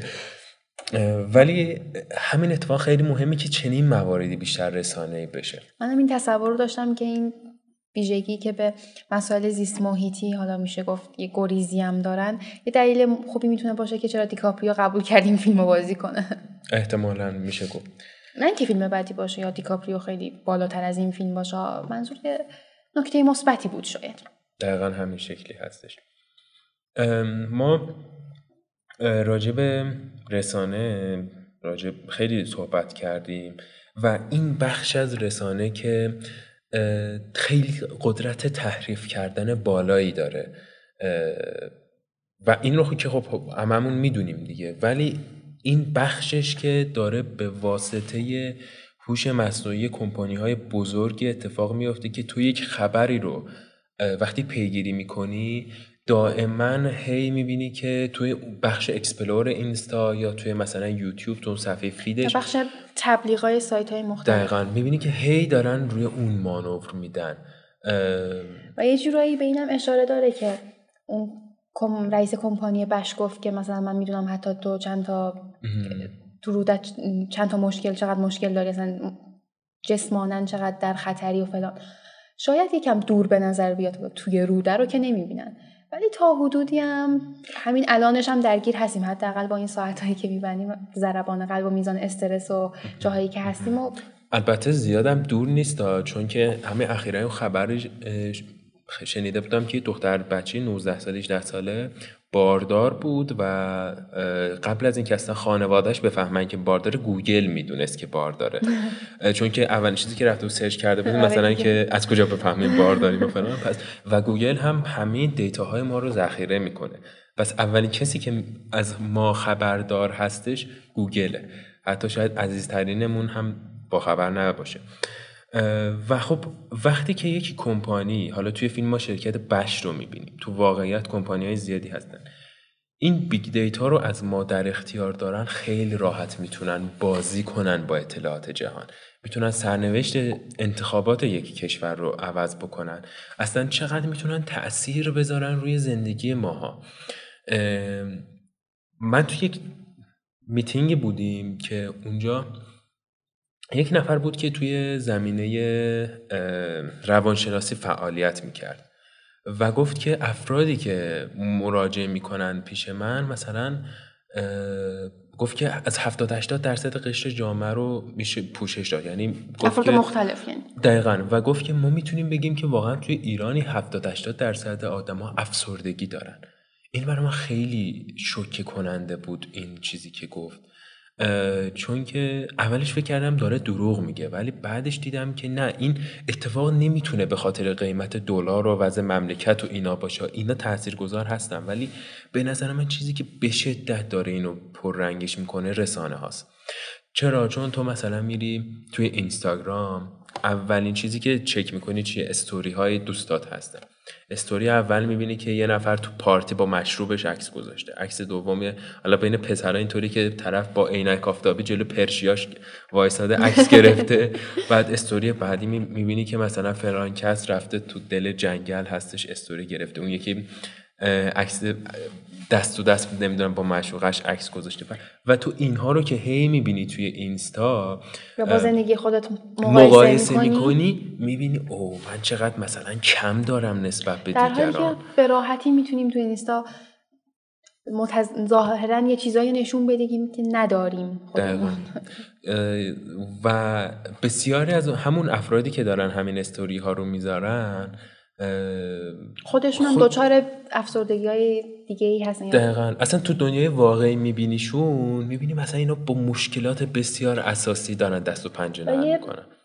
چیزی که خیلی منم اذیت می‌کنه اینه که وقتی راجع به مثلا خوشیاشون راجع به داراییاشون خیلی استوری می‌ذارن خیلی سعی می‌کنن نشون بدن حتی کسایی که این کارو نمی‌کنن. به نوعی دیدگاهی ناخداگاه تعریف میشه و تعریف شده واسه آدما که همه چیز رو در مدار من می‌بینن. دوستای من قهوه من ماشین من یا حتی خیلی چیزای پیش پا افتاده تر. مثلا درس من نمره من همه چیز در مدار من واسهشون میچرخه. و این خیلی می‌تونه مضر باشه. دقیقا. خیلی نکته خوبی رو گفتی. البته من خودم رو هم مستثنا نمی‌کنم. یعنی منم اگر استوری بذارم سعی نمی‌کنم از بدبختیم استوری بذارم. کلا انگار آب و هواش اینطوریه اینستا برخلاف توییتر که می‌تونی ناله کنی. دقیقا. این... ولی حتی ناله کردنم به نوعی خودخواهانه آره دقیقا همینو می‌خواستم بگم. یعنی می‌خوان به زور بگن من از شما بدبخترم بفهمید. و حتی به خاطر این بدبخت بودن من متمایزم و شاید فرهیخته ترم.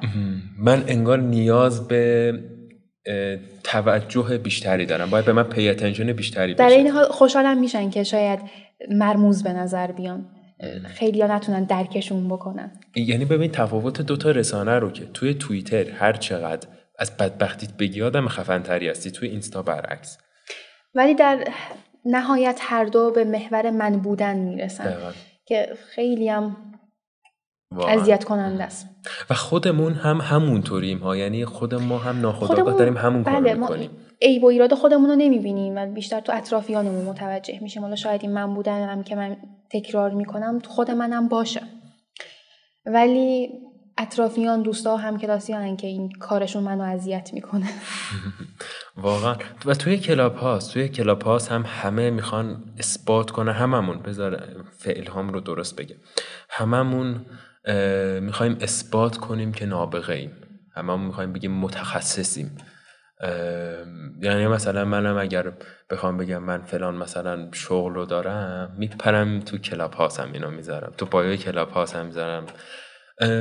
و این جو رسانه که هممون رو در بر گرفته و به شدت هم فیکه تأثیرش خیلی بیشتر از آن چیزی هستش که ما توی زندگیمون داریم حس می‌کنیم. همه آدمای به قولتون متخصص همه آدمایی که هر روز بیرونن و غذاهای جور و جور می‌خورن یا ماشین آنچنانی دارن یا همه اونایی که تو توییتر از اکسشون از تنهاییشون ناله می‌کنن. همه اینا در مجموع آدمای عادی بدبخت و افسرده هستیم. دقیقا همینطوری. و این تو نکته خیلی خوبی گفتی. گفتی همش تو من خلاصه میشه و این منیت بیش از حد باعث میشه که هممون یک سری جزیره های ایزوله شده ای رو تو ذهن خودمون بسازیم که دیگران رو راه ندیم. واقعا چقدر دنیای ما می‌تونست در یک آرمان شهری تو یک اوتوپیای خوب و زیبا باشه که مثلا من بدونم سنا الان چه خوشی داره سنا بدونه من چه بدبختی دارم. مثال می‌زنم ها این رو. سهیم بشیم. سهیم بشیم. و واقعا چقدر فراموش شده این سهیم شدنه. من دارم مثلا مادر بزرگ خودم رو مثلا می‌بینم که با خواهر خودش یعنی دو نفر فرد مسنی که از نسلای گذشت چقدر حرف برا گفتن دارن؟ و چقدر من خودم شخصا تازگی یا دو, دو سال اخیر حرف واسه گفتن کم دارم. دقیقا. من دلیل اینکه هیچ حرفی واسه گفتن ندارم باعث میشه که از خیلی از دوستان فاصله بگیرم یا دوست جدیدی نتونم دوستی جدیدی ایجاد بکنم. چون در حد چه خبر سلامتی دیگه تموم میشه. من واقعا نمی‌دونم چی بگم. یا حتی وقتی هم که حرفی می‌زنم حس می‌کنم همون حالت من بودن گرفته. دقیقا. این خیلی واقعا مسئله سازه. اصلا یکی از دوستان من نمی‌دونم حالا دارش میشنوه خودش نه گذاشت رفت ایتالیا کلا بعد از اینکه رفت من متوجه شدم دوست ده سالم بود ها. دقیقا این اتفاق واسه منم افتاده و دقیقا ایتالیا. جدا. روم شهر مقصد ایرانیا.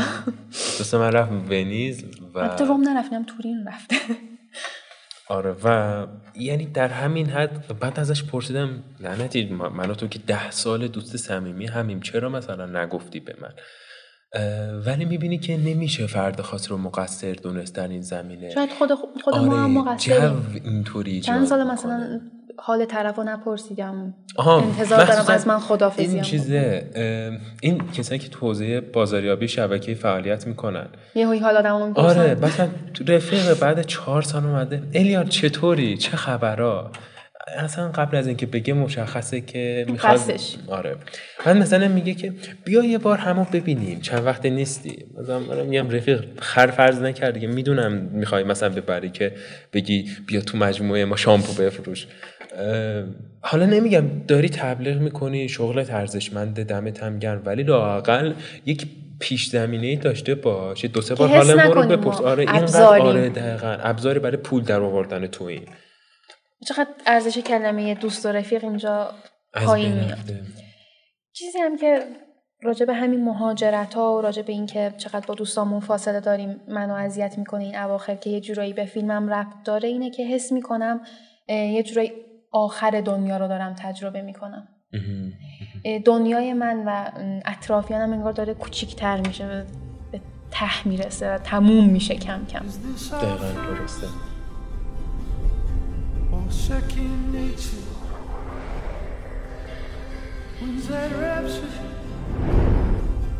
Will there be merch? Where is mother? She was a stunner. Can we page her?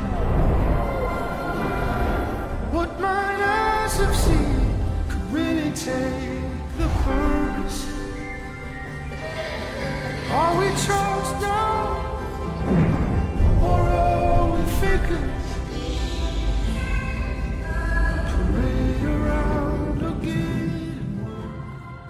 توی فیلم دیکاپریو و دیبیاسکی جنیفر لارنس برای یک اتفاق مشخص دو تا واکنش متفاوت که دارن دیکاپریو میترسه و از روی ترس ترسش می‌خواد فرار کنه از حقیقت.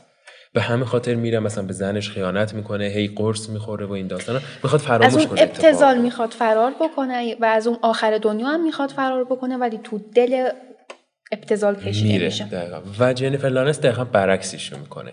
میگه اون جامعه اون رو رد می‌کنه پس می‌زنه. دقیقا میره تو عمقش. مثلا میره با یه پسری خیلی کم سن و سالترش خودش وارد رابطه میشه. میگه دنیایی ما که قراره هممو بمیریم.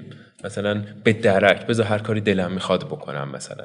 یعنی کار جفتشون هم یکی ها جفتشون هم مثلا یه جورایی فرار می‌کنن. دقیقا. ولی فرار می‌کنن در واقع جنیفر لارنس فرارش از این حالته که میگه بذار فرار کنم به یک چیزی برسم که این لحظات آخر زندگیم بگم آقا من این کارو کردم.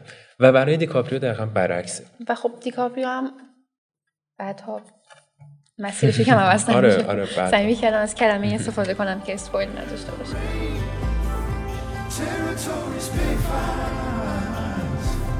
All on day. All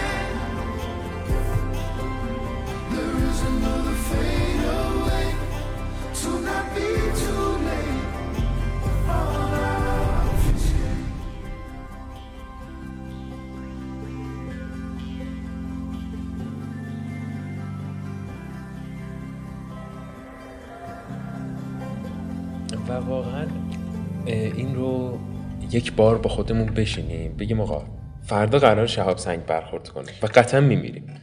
طوری هم نیستش که بگیم مثلا زلزله اومد بریم تو پارک یا سیل اومد بریم بالای الان اینجا انقدر سرده که پارک بریم یخ می‌زنیم. و به خودمون بگیم حالا فردا قرار شهاب سنگ برخورد کنه. ما چی کار می‌کنیم؟ تو چی کار کدوم؟ واکنش رو نشون میدیم؟ به نظر من الان شاید خیلی آرمانی فکر کنم که میرم به کسایی که دوستشون داشتم سر می‌زنم بهشون میگم که چقدر واسم با ارزشن. لحظات آخرم با پیش خانوادم میگذرونم. در حالی که برعکس شاید یه کارهای خیلی احمقانه ای بکنم. مثلا چه می‌دونم پنیک بزنم همون لحظه بمیرم. امکان داره. آره. و وقتی جنیفر و لئوناردو رو مقایسه می‌کنیم که واکنش کدومشون رو من بودم نشون می‌دادم اگه من یه ستاره شناس بودم که این بلاها سرش میاد و اتفاقی رو می‌فهمه که جامعه و سیاستمدارا نسبت بهش بیتوجهن.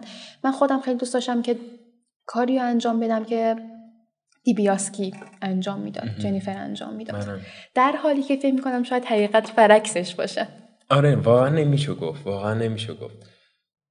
چون آره ما صرفا یک توهمی داریم دیگه. میگیم اگر فردا همون من بودن کلا بیدوز و کلک بودن واکنش جنیفر صادقانه تر و بهتر بود تا لئوناردو که نمی‌دونست چی کار می‌کنه. بعضی موقع هم یه چیزی که واسم جالب بود توی فیلم اه، میماه. هنوز خیلی جالب نه این واسم جالب بود که با این که می‌دونن قرار این اتفاق بیفته ولی از روی عادت از...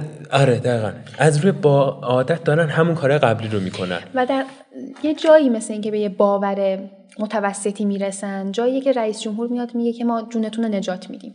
اونجا که انگار متوجه میشن که جونشون در در خطر. خطر. راست میگی. دقیقا چه پارادوکس جالب. اونجایی که میگه نجاتتون میدیم می‌فهمن که قراره بمیرن. مثلا خود من بازم دیکاپریو فراموش می‌کنن دیکاپریو تو اواسط فیلم تقریبا با اینکه خودش می‌دونه که قراره شهاب سنگ برخورد کنه تو دل همین کاره. یه جا هستش نشسته توی وبلاگش داره چ- یه نفر کامنت گذاشته واسهش و زنش میگه که بیا بریم بیرون. میگه نه بذار جواب اینو بدم. من فلان قدر follower. follower دارم. یعنی چی؟ طرف کرده که مثلا که چی فلان. بذار جوابشو بدم. یعنی ببینیم خود دیکاپریو هم افتاده در دام همین از روی عادت. یا مثلا اون تیموتی شالامی از دختره خواستگاری می‌کنه میگه که بیا نامزد کنیم. در حالی که بابا تو داری میمیری. ازدواج کردن و نکردن معنا نمیده که تو مثلا ازدواج بکنی مثلا نکنی. تو رابطه تو با اون ادامه بده. همه داریم میمیریم تهش. ولی می‌بینیم که هنوز پایبند به یک سری اتفاقا هستن. یا مثلا یه جایی هستش میان مردم از سوپرمارکت وسایلشون رو تندتند برمیدارن می‌برن. با کجا می‌بری؟ شب سن برخورد کنه همه سال نمیریم 2013 بود فکر کنم یه شایعی هم اومده بود که قرار کره زمین 2012 دوازده بود. کره زمین نابود بشه و فلان. همون موقع هم مردم نون لواش اضافه میخریدن. کنسرو میخریدن. این اتفاق دیگه ای هم که واسه دکتر میندی افتاد. دیکاپریو. دیکاپریو بعد این بود که می‌خواست این پیامش رو برسونه رفته بود به یه برنامه شو تلویزیونی که حالا با اون مجریا بودن. در کنار اون یه برنامه دیگه ای هم داشت با عروسکا با ماپتا این سطح نمیگم ما بعدا اینو اصلا. این سطح توانایی مغزی اون مردم جامعه رو نشون میده که با یه عروسک و با, با یه برنامه تنز سعی می‌کنن بهشون بفهمونن که جریان از چه قراره. انتهای فیلم که الان spoil نکنیم. جونا هیل اون reaction جالبی که داره میگه بیاین بچه ها like کنید subscribe کنید اگر کسی این فیلم رو دیده و اون قسمتش رو ندیده باید بگیم بعد از تیتراژه ها یعنی بعد از اینکه فیلم کلا تیتراژش تموم شد این سکانس رو نشون میده. مثل فیلم های مارول که بعد تیتراژ هم یه چیزایی داره. دقیقا اینجاش خیلی جالب بود. این هم برمیگرده به همون بحث عادت. از روی عادت صرفا داره یه حرفی می‌زنه در حالی که اصلا بیمعناست. با توجه به اون کانتکست. خیلی شخصیت خیلی جالب بود اصلا. و آخر بلایی هم که آخر سر سرش میادم جالب بود. بلایی که آخر سر سرش میاد؟ سر همه میاد در آها. سر همه. آره. ولی نسبت به شرایط خاصه اون انتظار داشتیم که استثنا باشه ولی نه. آره. واقعا از این جهت خب البته فیلم خیلی هم میگم عالی نبود. فیلم طولانی بود بیش از حد. کاراکتر دیکاپریو به نظر من خوب در نیومده بود. به قول فراست میگن در نیومده بود. در نیومده بود شخصیت فراستی به نظر من. یا مثلا دیکاپری من چی گفتم؟ فراستی فقط یه لحظه تصور کن فراستی جای دیکاپریو بود و واقعا شخصیت خودش یه ستاره شناس بود که خواست به مردم بگه دنیا داره تموم میشه. ای خدا.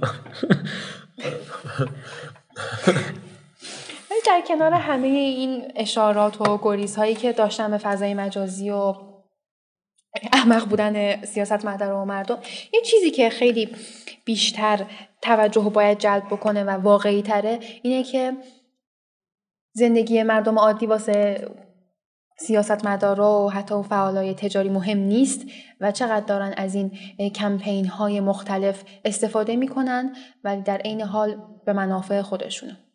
دقیقا همین شکلی. و محیط زیست می‌خواد باشه اقتصاد جهانی می‌خواد باشه هر چیزی رو می‌تونیم تو این جا خالی بذاریم و به همون نتیجه می‌رسیم. دقیقا همین شکلیه. و در ابعاد جهانی هم همین مطرح هستش. بله دقیقا در ابعاد جهانی. خب. حالا اگه ما جزو مردم اون جامعه بودیم که شهاب سنگ قراره بیاد به نظرت جزو دسته look up می‌شد یا don't look up؟ ببین مردم من مطمئنم بیشتر از 70 80 درصد مردم ایران منکرش می‌شدن. گفتن اینو مثلا نمی‌دونم. ملاها در آوردن ما رو مثلا فلان کنن. اینو مثلا می‌خوام بگن که ما فلان چیزها رو فراموش کنیم. هر چند اتفاق از نظر اتفاقی که واسه واکسن و کرونا همین اینو اتفاق chip گذاشتن توش. آمریکا chip گذاشته در. سراسر جهان خود آمریکایی‌ها درصد خیلی بالایشون واکسینه نشدن به خاطر اینکه اعتقاد ندارن. آره دقیقا. و یه چیزی هم که از این don't look up و look up کمپینای مختلف تحت تاثیر افراد مختلفن. مثلا اگه فلان خواننده از کمپین X حمایت بکنه این نفر به اون کمپین اضافه میشن. در حالی که تص... مثل اینکه تصمیم گیرنده خودشون نیستن.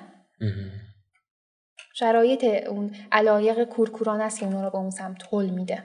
دقیقا همین شکلی. الان هم این اتفاق میفته دقیقا. یا از یکی بعدشون میاد نمی‌خوان نظراتش رو بشنون حتی اگه حق باشه. آره دقیقا این این بحث انتقال ناپذیری هم خیلی بلده ها بشه سراسر جهان.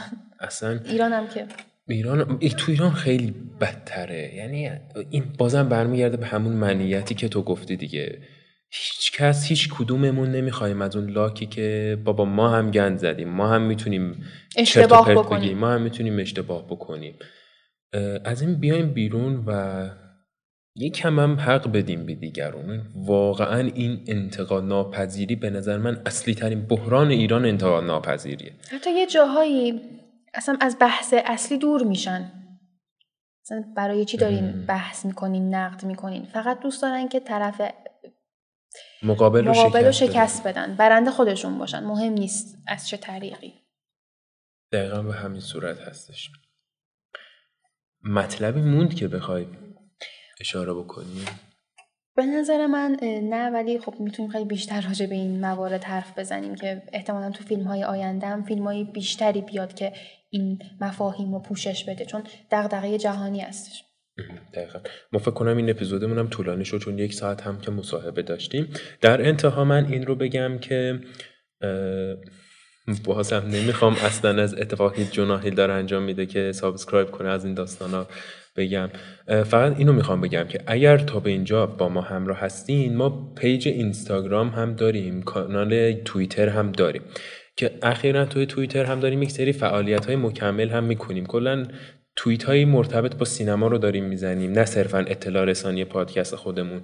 داریم رو مطالب جالبی که حس می‌کنیم مربوط به سینما هستش رو توییت می‌کنیم. اگر خواستید می‌تونید دنبال بکنید آدرسش رو توی description ما می‌ذاریم آدرس هر جفتش رو.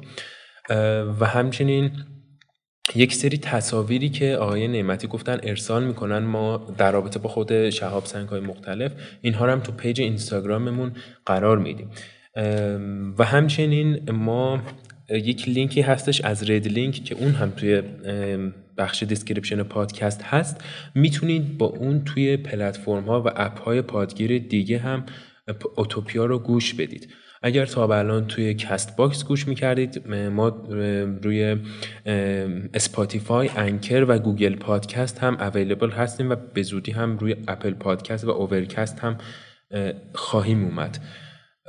و اگر از روی اون پلتفرم ها ما رو گوش می‌کنید فعالیت عمده ما توی بخش Castbox هستش. و ما رو می‌تونید از این طریق پیدا بکنید تمام اطلاعاتی هم که به عنوان reference آقای نعمتی گفتن همش رو ما توی description می‌ذاریم. مرسی که با ما همراه بودید با فیلم Don't Look Up